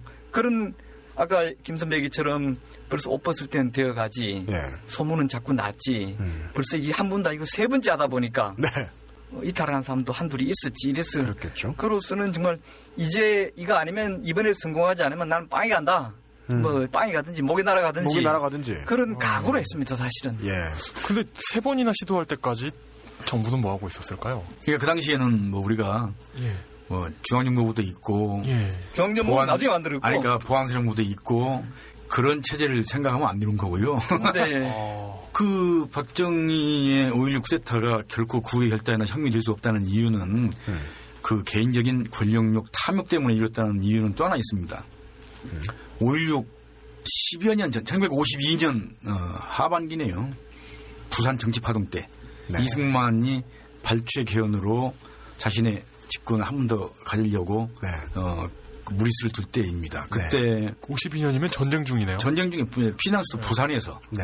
어, 그때 군동을 또 이제 지시하지요. 국방부 장관은 이종찬 네, 일본 유서 출신이지만 이종찬 장군은 참군인입니다. 네. 근데 이종찬 장군이 그걸 거절하죠. 네. 그러면 이제 육참 총장 때인데 그걸 거절하고 계엄령 안 된다. 그리고 정치에 군대 동원은 안 된다고 반대하고 우선 내던지고 이제 네. 그 그럴 때인데 그때 박정희가 찾아갑니다. 그때 박정희는 육군본부 작전 저 대령 예, 찾아가가지고 뭐 일본 육사 선배니까 네. 저 찾아가서 얘기할 수 있을지 모르겠어요. 가서 뭐라고 그러냐면 이거 정치 놔두면 되겠습니까? 쿠데타 해야 됩니다. 예. 군부가 나서야 됩니다. 프로포즈 했네요. 아, 그러니까. 그 얘기하는 거예요, 진짜. 근데 예. 그때 이종찬 장군이 진짜 창군이라는 게 그때 뭐라고 했냐면 이, 이, 이, 이옥의 박대령 내가 육참 총장직을 걸고 직을 걸고 대통령의 군동을 거부한 이유는 군이 정치 개입하면 안 되기 때문이야. 일본의 전철을 밟는 거야. 일본 군국주의가 그러다 망한 거야. 네. 점령 범죄를 저지르고 네. 우리 그러면 안 되는 거야. 진짜 지금 와, 멋있네. 아니 그 멋있는 장군이죠. 네. 지금 와서 무슨 쿠데타 하자고 돌아가 이 사람아. 그러고서는 딱 거기로 보낸 거예요. 음. 근데 그것을 이렇게 1962년입니다. 아니고 52년입니다. 네.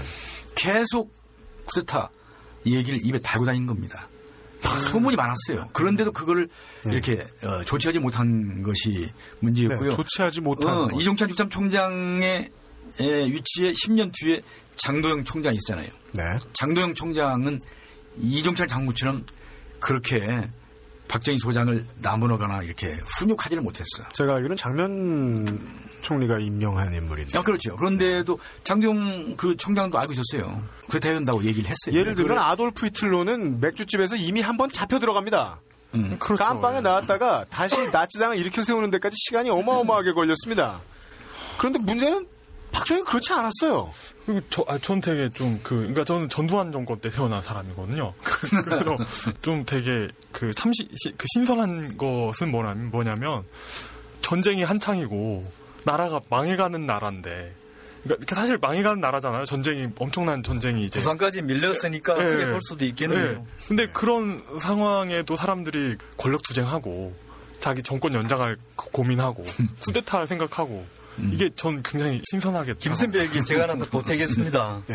이종찬 장군한테 가서 그렇게 해서 그 면박을 당했죠. 그러자 그 다음에 박정희가 또 다시 접근한 사람은 이영문 장군입니다. 음. 좀 이영문, 이영문. 장군한테 예, 이영문 장군 좋아했죠. 이영문 장군의 아들이 이건계 씨 아닙니까? 음. 이영문 장군을 참 따르고 좋아했죠. 그러면 이영문 장군한테 가서 또 얘기를 했는데 한 번 빠꾸 맞고 또 예. 다른 장군한테 찾아갔다. 이영문 장군이 나중에 비행기 사고로 죽었지 않습니까? 네, 졸지에. 맞아요. 네. 그러니까 박정희는 이제 자기 선배들한테 같이 가- 처음에는 그러니까 박정희는 지가 하려고 한 건 아닙니다. 아. 선배들한테 해서 형님들을 꼬셔서. 예, 하려고 했는데 한 분은 확실하게 거절하고 나중에 또 이종찬 장군이 이 일로 인해서 옷 벗게 됩니다. 그분들은 다 일본 나와버립니다. 출신들. 예. 일본에서 선배들이죠. 예, 이용문은 비행기 사고로 졸지에 죽어버리고요. 그러니까 박정희는 아 이제는 결국 내가 할 수밖에 없다라고 생각한 것이죠. 아. 그렇게 나서는 왜 그 결론을 가냐는. 거예요. 의외 궁금한 거예요. 그 되게 이제 그 약간 사, 자 기질 있는 음. 그런 사업가들이 그 말도 안 되는 기획서를 들고 여기저기 찔러봅니다. 음. 그러다가 어 이거 안 되겠는데 해가지고 내가 직접 해야지 이런 경우가 있거든요. 예. 와이프 저 삭바느질 시켜가면서. 어, 예, 그렇죠. 네. 그래서 박정희와 군부에서 같은 길을 걸었던 게 만년 군관학교 동기생이고 네. 또 공부를 거기서 뭐 성적이 좋아요. 일본 육사에 같이 들어갔고 네. 군대에도 같이 했던 이할림 장군이 있죠. 5.16 쿠데타 때의 제1야전군 사령관이었어요. 중장이었고 둘이 뭐 마약한 사이이고 네. 당시 군사령관은 지금보다 하나 낮았습니다. 중장이었습니다. 예. 원주에 있었습니다. 예. 어, 그때는 3군이 없었고, 3군이 없었고, 예, 예. 1군. 뭐 이런. 자, 그런데 이할림 장군의 회고록을 보면 박정희가 군사 후에타, 군사 혁명이라고 그랬지, 자기는. 군사 네. 혁명을 해준다는 얘기를 입에 달고 다녔다. 그래서 자기가 몇 번 경고도 하고, 네. 야, 정희, 너 더 이상 그런 얘기하면 위험하다. 그만해라. 뭐 그런 장면이 나와요. 둘이 남선이 올라가지고 그러는 거예요. 야, 할림. 여기다 포를 설치하고 쫙 하면 그게 다 되겠지. 그렇게 보는 장면이 나오고. 사업 계획서 하면서- 보여준 거죠? 어, 그러니까. 네, 맞습니다. 뭐, 뭐, 그러니까 농담 같지 않고요. 야, 그냥 대박 나겠지 않니? 그걸 이런. 듣고 이제 이할림은 이제 아주 그냥 저 깜 놀래고 야, 그런 얘기하면 놀래고. 그런 하면 안, 안 된다. 어, 너 네. 지금 위험한데 그런 생각 하지 마라.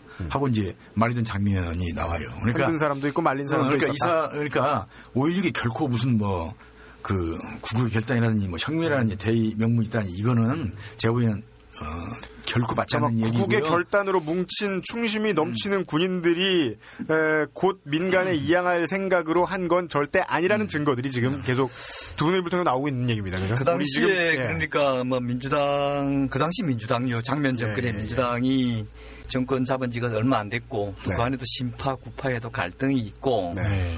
시대상이 뭐 그렇게 아주 혼란스럽지 않은 것은 아니었겠죠. 네. 그렇지만 그것을 군부가 나서서 나라를 정권을 들어엎어 가지고 일을 할 건 아니란 말이죠. 네. 방금 전화 김 선배가 예를 들었듯이 이종찬 장군도 아니고 안 된다 그랬고 네.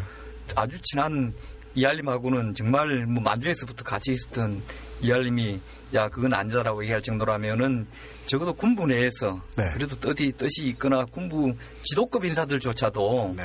쿠데타로 이 현안을 이 시국을 타개할 것은 아니라고 하는 것이 보편 인식이었는데 유독 네. 박정희와 그를 그와 뜻을 같이 하던 그, 나는 그걸 일파라고 표현하는데요. 네, 그. 일, 파들뭐 오, 오기나 팔기도 다 그런 건 아니에요. 네. 정치 군인들이죠. 예. 이들 몇 사람 그룹들이 이제 음, 권력에 눈이 멀어가지고 네. 이런 짓거리를 한 것이죠. 한마디로 얘기하면. 예. 그러니까 이게 무슨 구국의 결단이에요. 정의 단어 나왔습니다. 짓거리. 예. 아니, 뭔- 뭔가- 박근혜 후보가 이걸 구국의 결단이라고 했는데 네. 아버지한테 물어봤나요? 진짜로? 그 얘기까지 나오고 지금 저희들 뭐 지금 다른 정규 방송 있나 봐. 뭔 팟캐스트 방송국이래. 아니, 그 우린 나가야 되는데. 이거 네. 왜 이럽니까, 이거. 그러니까 우리 하여튼 완전 그, 제일 중요한 얘기인데 지금 우리 이 라디오라고 무시하는 거야? 하여튼 예. 그, 그겁니다. 그러니까 내, 내가, 내가 국의 결단을 해야겠다고 생각하는 사람은 네. 내가 입버릇처럼 내가 어떤 나라를 만들고 싶다 이런 나라가 돼야 된다고 말하고 다니겠죠. 네. 이렇게 이렇게 하면 뒤집을 수 있지 않겠어? 여기에다 포를 설치하면 이길 수 있지 않겠어? 네. 쿠데타를 해야지라고 말하고 다니지 않겠죠. 네. 좋은 정치는 예. 향후 뭐, 뭐 50년이면 50년, 100년이면 100년, 몇 세기 동안 다음 사람들이 좋은 정치를 할 수 있을 틀이나 사고 방식 정도 만들어 주고 갑니다. 하지만 나쁜 정치인은 욕조에 된장국 한 사발 풀어놓는 것처럼, 에... 다시 퓨리파이 하기가, 정수하기가 네. 엄청나게 많은 세월이 걸리도록 전체를 지저분하게 한번 엎고 갑니다. 히틀러 치하에 그렇게 많이 히틀러 치하의 치세에 대해서 그렇게 많이 사죄하고 사죄하고 또 사죄하고 후세들에게 성실하게 가르치고 있는 독일이지만 어, 여전히 그 주변 국가들에까지 신나치의 트렌드는 존재합니다. 엄존합니다. 그런데 이것을 반성도 하- 똑바로 못한 일본과 한국은 언제까지 이 문제에 대해서 신음할지 알 수도 없습니다. 그리고 언제나 첫 단계는 그 문제를 해결하기 위한 첫 단계는 아는 겁니다. 아는 거. 그래서 그걸 알려주실 일시적인 과외 선생님들, 국내 최고 권위의 과외 선생님들, 청취자 여러분들께 공짜로 모셨습니다. 그래서 이 최고의 전문가분들을 그래서 지금 이 사람이 이랬다라는 얘기 지금 딱 30분 했는데 우리 지금 모르는 거 얼마나 많이 들었어. 나도 공부 좀 한다고 한 놈인데 나. 최고의 전문가들과 함께 쫓겨나게 생겼습니다. 그리고 그리고 만약에 저도 지금 아까 살짝만 얘기 나왔는데 저는 안에서 지금 방송 안에서 여쭤보고 싶어가지고 말 길게 진행 안 하고 지금 들어와서 말씀드립니다.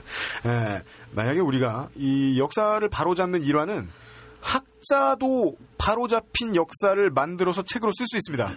예. 하지만 그것이 국민들의 스폰지에 스며들게까지 하는 것도 매우 중요한 과정 중의 하나라고 생각합니다. 에, 저희 방송은 그렇게 할 힘이 있다니까요. 그리하여 저희 방송에서 앞으로 근현대사의 본의 아니게 가장 중요한 인물인 박정희에 대한 이야기들을 다카키 마사오 짱에 대한 이야기를 어, 한동안 좀 진행하고 싶습니다. 이 권위자이자 예, 양심 있는 언론인으로 오랫동안 살아오신 예, 심지어 전 국회의원도 계십니다. 이분들을 한동안 좀 귀찮게 해드려도 될지 지금 허락을 받아보겠습니다. 근데 뭔 얘기 할 건데요, 주로? 뭐 얘기해봐요.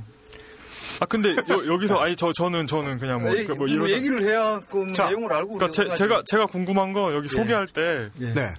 그, 그 뭐지 최악의 성범죄자라는데 이것 좀 궁금하네요. 그냥 저도 사람인지라 궁금합니다. 성범죄자 부분.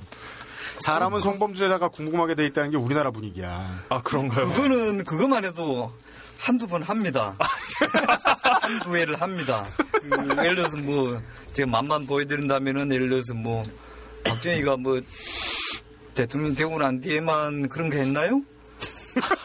그 이전에도 박정희의 그 지나온 삶 속에서는 뭐 그것도 인간이니까 어, 남자니까. 아주 잘 이해해 주자면 예. 인간이니까. 인간이고 남자니까 그 보편적인 뭐 실수랄까 또 그 시대만 하더라도 남성 위주의 그런 시대 시대상도 일부 감안한다고 하더라도 어, 또 그, 그럼에도 예를 들어 뭐 대부분의 남자들은 한 번 결혼하고 말잖아요. 특별한 경우에는 뭐 이혼을 하기도 하지만은 네. 어쨌든 박정희는 그런 가족 이혼. 가- 공식적인 가족 사회에서도 그리 범상하지는 않고요. 그런데 그런가요? Not normal. 어, 나중에 뭐 대통령이 되고 나서도 아주 유례 드물게 네. 유례 없다고는 안 하겠습니다. 네. 그 뒤에 다른 사람들도 그런 죄가 있으니까 유례 드물게 권력을 권력을 이용해서 아까 그대들이 말한 성범죄까지 한 사례? 그건 뭐 우리 김선배가 전공이긴 하지만은 뭐 한 두 번 해도 되지 않을지 아닌가 싶은데요. 우리 1년도 할 수 있겠어요. 최소한 한 번은 할 수 있겠습니다. 정원 선생, 김정원 선생 두 분의 지금 제가 제 눈앞에 펼쳐진 포즈가 말투는 뭐냐면요. 가진 패가 무지하게 많을 때 나오는 여유입니다, 아, 지금. 그, 그런 것까지는 아니고 어려, 어렸을 때 옛날 얘기 이렇게 해주시려고. 옛날 옛적에 그래, 박정희라는 그거하고 성범죄자가 살았단다. 우리 네. 그거하고 또 뭐 어떤 거 할 겁니까? 얘기해봐요, 쭉 그래. 이것도, 이것도 방송에 다 나가는 거예요? 어, 그럼 요. 아니, 우리도 궁금하지만은 네. 음. 김선배 전화 이 플랜을 자세히 못 듣고 왔잖아요. 어, 그러니까 이 친구들이 네. 뭘 대충 구상하는지를 들어봅시다. 그럼요. 독자들도 시- 음. 청취자들도 궁금할 거예요. 이 사람들이 앞으로 뭘 갖고 떠들란지. 이제 이 여유가 극을 향해 치닫고 있어요. 이제 진행까지 해주시고 계세요. 처음에 멘트를 드렸던 것들을 하나씩만 얘기해 볼까요? 우리는 오늘 그 사이에 내란 음모와 내란 수계에 대한 이야기를 했습니다. 좀 했죠. 음. 예. 올류되었으면 좀 했지. 유신도 쿠데타예요. 그럼요. 유신도. 그리고 유신을 하면서 아, 지금 정수장학회 정수 의 정과 수가 무슨 어디서 나온 글자인지도 모르는 사람들도 많이 있거든요. 어디- 정의와 영수 아니에요. 아 예. 네, 여자애와 남자애죠. 얼핏 네. 얼핏 남녀를 바꿔서 생각할 수 있는 그. 네. 그래서 박정희 유경수 결혼식 때 네. 그때 대구에서 실제로, 어, 그 그랬대. 제 주례를 본 사람이 허억이란 대구 시장 맞습니다. 허- 네. 이 양반이 어, 신랑 신부 박정희 양. 신랑 유경수 군과 신부 박정희 양 이렇게 해서 예, 예. 장례가 폭소가 터진 적이 실화가 나중에. 숙청 안 당하셨을지. 어, 정수장학회와 관련된 문제는 폭력과 공갈협박이었습니다. 물론 그리고- 하수인을 시켜서 한 것이죠. 네. 5, 6, 7, 8대 선거에 걸쳐서 선거법 위반 사실도 한두 가지가 아닙니다. 선거법 위반 가지고 저는 정현 선생의 얼굴에 써 있습니다. 3부, 4부도 나갈 수 있을 거라고 생각합니다. 뭐 그건 한 번 정도 하면 되고 매너 있게 음. 가진 건 많으나 그리고 우리 지난 시간에도 얘기했던 이병철 회장을 바지 사장으로 내세운 아, 밀수 혐의도 있죠. 삼성, 삼성 사카린 밀수 사건. 예. 네. 1968년인가 67년인가. 음. 네. 그거 하면 중앙일보 얘기도 좀 해야 되겠죠. 안 그랬어, 김 선배. 좀 해야지, 그것도. 2회부터 2회부터 마르지 않는 샘을 만나고 말았습니다. 네. 마치 이건 어, 전두환 전 대통령의 계좌가 있는 통장을 주신 기분이네요. 어, 나 이씨 29만 원 씨발. 근데, 김 선배. 예. 지금 그 미국의 안치홍 씨, 블로그 하시는 안치홍 씨가 최근에 그 친구 자기 그 블로그에 올려놓은 글들을 보니까 박정희 그 스위스 은행 박정희가 비밀 관리로 한 오. 박정희 용해 오. 이런 비밀 계좌 얘기가 솔솔 나옵니다. 우리가 그동안에도 그런 얘기가 많이 했잖아요. 아, 많이 했는데 한번 다루고. 증거가 없어서 음. 공식적으로는 금행하지 않았잖아요. 사실 그렇지만 비밀 자료가 해지되고 하면서 음. 그런 것들이 나온다면 네. 사실 안치홍 씨를 여, 여기 돈 있어요? 돈 있으면 안치홍 씨 비행기표 끊어줘가지고 안치홍 씨 좀 오라 그래요. 오라 그래서 안치홍 씨 그건 안치홍 씨가 오리지널이니까 네. 그 친구가 자료를 발굴하고 글을 썼으니까 네. 음. 안치홍 씨 오라 해서 그런 얘기도 좀 들어보고 이거는 꼭 네. 없는 걸 지어내서 비방이 아닙니다. 네. 정확한 자료를 가지고서 맞습니다. 지금 우리가 오늘 얘기하는 것도 예. 김 선배나 제가 얘기한 5.16 관련 이런 얘기는 5.16 관련 비사에 그것도 박정희의 수하인 이낙선 씨가 쓴5.16 비사 비망록에 다 있는 내용들을 우리 얘기한 것입니다. 네. 네. 일반인들에게 널리 알려지지 않았을 뿐이지. 네. 그래서 앞으로 이런 이런 시간대도 우리는 근거 없는 비방은 절대 하면 안 됩니다. 단순히 그게 명예훼손을 두려워해서가 아니라 네. 이렇게 공개적으로 말할 때는 정확한 근거와 그에 응당하는 논평, 즉 네. 세대 때릴 때는 세대만 때려줘야 됩니다. 세대 때릴 애한테 백 대를 때리면 안 돼요. 우리는 지금 그 정도만 하고 있는 것입니다. 네. 맞을 만큼 그런- 때린다. 그런 기조를 유지해 주길 바래요. 정확한 개체량. 그리고 미국에 계신 분을 불러올 정도 돈이 있었다면 저희는 오늘 쫓겨나지 않을 겁니다. 좀 오라 그래요. 안치홍 씨, 안치홍 씨 섭외는 내가 할 테니까 네. 왕, 왕복 비행기표만 여러분들이 좀 대세요. 좀 좋아 이용 기자 일이 존나 커졌어요. 그런 것도 좀 하고 뭐 그 내가 좀 성질이 급해서 내가 먼저 얘기하면은 네. 뭐 기본적으로 박정희라는 한 인물의 정체성을 파악하는 데는 그의 전반기 삶 네. 또는 중년의 삶 네. 나중에 말기의 권력자 독재자의 삶 네. 이런 것들을 고루 평가해야 될 것입니다. 예. 네. 그리고 그 업적 속에 공이 있다면은 공에 대한 것도 우리는 폄하하거나 인색할 필요는 없어요. 네. 그것도 분명히 지적을 해주고. 네. 그러니까 박정희의 뭐 흔히 세간에 널리 알려진 뭐 친일과 관련된 친일이 그러면 어느 정도인가? 네. 친일파로 볼 것인가? 또 그런 것도 다뤄보고. 네. 또 사상 전력에 대한 것도 다뤄보고. 그의 가족사, 그의 오남 이녀의 가족사, 그 집안 얘기도 나눠보고. 네. 그 후손들 얘기, 자녀들 얘기 네. 또 나눠보고 이렇게 네. 해서 박정희의 좀 큰 그림을 그려서 모자이크를 그려보면은 네. 박정희 얼굴이 나타날 것입니다. 네. 뭐 하나만 오. 딱 그걸 집중해가지고 네. 박정희를 오. 두들겨 패는 식은 저는 적절한 평가라고 보지는 않고요. 예. 제가 다 얘기해 버렸네요. 김 선배 안 그래요? 아, 이거 좋은 기획이에요. 아니 기획을 내가 하는 것도 아닌데 거짓말 아니에요. 하나 얘기하면 예. 네. 지금 뭐 그 시점이 아시다시피 10월 17일이 유신 선포 40년이기 때문에 40년에 40년입니다. 저 다음 주잖아요. 당연히 네. 그러니까 이 유신 쿠데타를 그 기간에 좀 먼저 하면 좋겠네요. 지금 아마 시민단체 뭐 학계에서도 네. 유신 청산 운동 집중 기간인데 네. 엄숙하게 하겠죠. 학술 집중하고. 근데 여기서 어, 우리도 네, 거긴 좋을 거예요. 어, 네. 그 이면사랄까 뭐 네. 비화 같은 것을 네. 그 기간에 뭐 하는 게 의미 있지 않겠어요? 네. 아, 뭐 저도 당연히 해야 된다고 봅니다. 유신 그때 먼저 하고. 네. 그러니까 박정희 권력 통치 시기에 군대 동원을 몇 번 했을 것 같아요. 18년간. 뭐요? 일, 군대 동원, 군대 병력 동원 일곱 번 했더라고요. 그러니까 네. 평균 2년 반만 한 번씩 한 거예요. 지금 예. 계엄령 군대? 병, 그 계엄령 유신. 계엄을 이야기한다. 군대 예. 동원 할 때마다 사실은 쿠데타야. 신이 쿠데타야. 네, 그렇죠. 뭔가 정치적으로 어려운 일을 할 때, 네. 뭐, 저, 야당이나 언론들이 막 대들고 학생 시위 일어나고 그러면, 꼬분들, 야, 좀 나와라. 좀 변경해. 이게, 이게, 이게 좀 무력으로 총칼로 좀 하는 거 아니겠습니까? 네. 그런 거고요. 정식으로 쿠데타라고 명명할 수 있는 것만 해도 5.16이 있고, 6.3 사태라고 부르는 네. 한일협정 군력외교 반대, 네. 뭐, 사태가 있었고요. 네.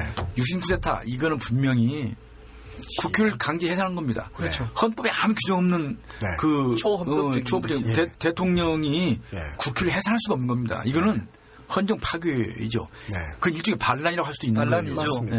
네. 그래놓고 헌법 안을 누가 만들었습니까? 헌법 안도 원래 국민 직접 뽑은 대표가 아니면 입법권이 없는 거거든. 네. 근데 대통령이 임명한 장관들로 하여금 비상국무위라는 이름을 붙여가지고 거기서 의결하는 거야. 네. 그 그거는 사실 사문서예요. 그런 헌법을 갖다가 국민투표에 회부했어. 예. 국민투표 어떻게 했습니까? 계엄령도 해제 안 한 상태였어요. 90, 뭐 9%가 나왔죠. 어, 그러니까 헌법 98%? 안에 대한 찬반 토론도 금지시켜놨어. 네. 언론도 비판 보도를 못 해놨어요. 네. 그렇게 해서 국민투표를 한 예가 세계 정치사상 없는 것입니다. 그리고 뭐 국민투표를 거쳤으니까 네. 정당성이 있다더니 이런 소리를 하면 네. 이건 정말 역사가 웃을 일이고요. 네.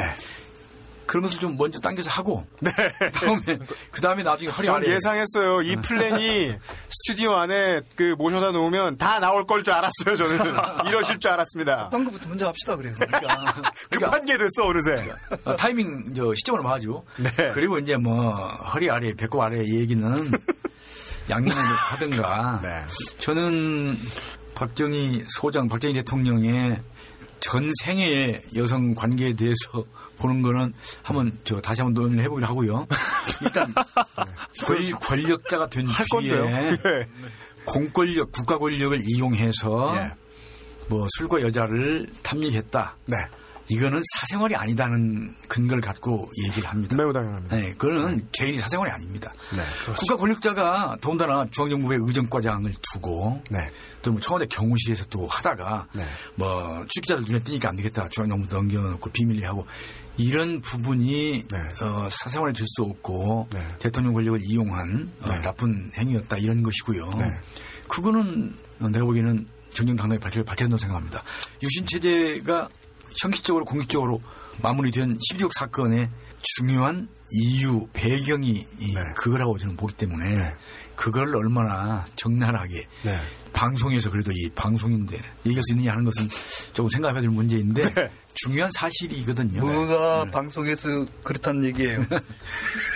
방송 아주 저 이게 엄숙한 제가 뭐 아버님 별로 엄숙하지도 않았구만 뭘. 정리를 해야 될 것 같은데 네. 그럼 저도 아, 이제까지 말씀 주신 대로 아, 팩트를 가지고서 앞으로 나올 것에 대한 예를 하나 들어보자면 빌 클린턴 전 대통령의 지지도가 바닥까지 떨어졌을 때는 추문의 상대방 주인공이었던 모니카 르윈스키가 이 빌 클린턴 전 대통령의 귀두에 특이한 돌기가 붙어 있다라는 증언을 했을 때부터였습니다. 이것을 온 동네 꼬마아이들이 마치 산타크로스는 없다는 이야기를 듣는 것처럼 다 들었습니다. 대통령 아저씨의 딕헤드에 뭐가 나 있다. 여기까지 얘기를 할 수 있을지는 모르겠습니다. 그리고 어 그보다도 중요한 우리 저 황색 언론 하려고 이거 하는 거 아닙니다. 진심은 그겁니다. 그런 거 같았으면 왜 이 정도 중량감의 분들을 저희가 모셨겠습니까? 지금 순간 바보를 만들어둔 것 같은데. 아 진짜 그런 얘기를 했던가요? 그거까지는 내 기억이 나. 나는 잘안 아, 나는데. 예, 그거, 그건 타임까지 나왔어요. 지어낸 게 아니죠. 예, 예, 예. 알았어요. 예. 아유, 이제 부끄러워지네. 말하고 한 1분 지나니까. 예. 정운현 선생의 의문 제기에 따라 UMC 요이가 직접 자료를 재확인했습니다. 확인 결과 빌 클린턴 전 미국 대통령의 귀, 두, 에 달린 무언가에 대한 알려진 표현은 돌기가 아니라 사마귀였습니다. 이에 정정합니다. 만약 11.6 그날 당일날 네. 세간 알만한 사람은 다 아는 그 자리에 가수 심수봉 씨가 있었잖아요. 네. 그것도 피해자입니다. 그럼요. 그에게 그럼요. 탓을 하려는 게 아니라 만약 그 가수 심수봉 씨가 박정희라는 사람이 대통령이어서 네. 어, 뭐 본인이 불렀던 밑에 누구를 시켜서 불렀건 밑에 누가 알아서 기어서 불려왔건 네. 그 자리에 주빈이 이 대통령이 아니라 그냥 박정희 이웃집에 저 삼청동에 사는 박정희라고 하는 박씨 아저씨라면 그 자리에 심수봉 씨가 왔겠느냐는 얘기죠. 아니라는 얘기죠. 그러면은 그런 자리가 결코 절대 자연스럽게 만들어진 자리가 아니고 네. 어떤 특권 있는 사람의 권력자의 강요에 의해서 만들어졌다는 것을 우리가 역설적으로 네. 상상할 수 있다는 것이죠. 네. 그렇지 않습니까? 네. 그렇죠.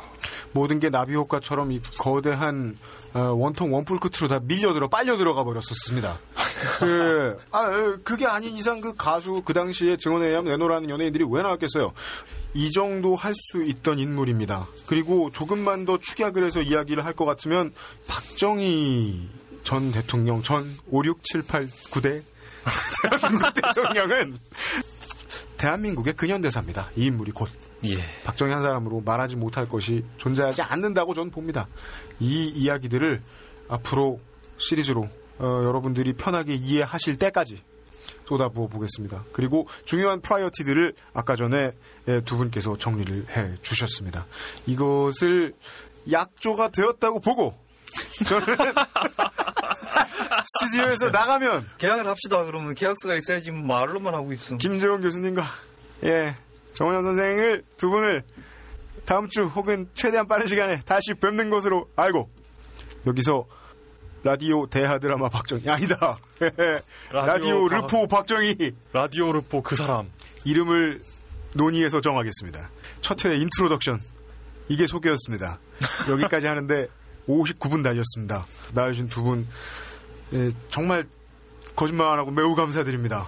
이 부르는 것만으로도 매우 죄송스러웠는데 예, 나와주셔서 멋진 말씀들을 많이 들었습니다. 저는 또 뵙는 걸로 알고 약속을 하고 예, 정 선생 말씀대로 계약서를 쓰고 예, 다음 주에 다음 시간에 다시 뵙도록 하겠습니다. 어떤 이야기를 할지가 에, 딴지의 홈페이지와 트위터를 통해서 공지될 것입니다.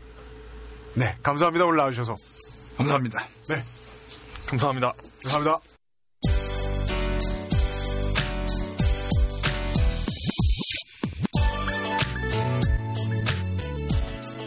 제가 논술을 준비하 잡시고 10번 이상 읽었던 삼국지는 이문열판 삼국지였습니다. 아쉽게도.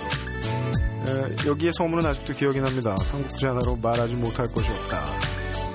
그렇지만 어, 말을 다 했다고 해서 진실이 다 나왔다는 건 전혀 아니죠. 우리는 정치권의 이야기를 들으면서 매우 많은 말들을 듣지만 그 안에 어느 정도의 진실이 있는지를 알 수가 없습니다. 미디어가 월권을 하기 시작한 지가 매우 오래됐다는 증거겠죠. 좋은 기자는 월권 안 합니다. 팩트만 내보냅니다. 그리고 좋은 기자로서 오랫동안 살아온 사람들은 학자 이상의 포스를 풍깁니다.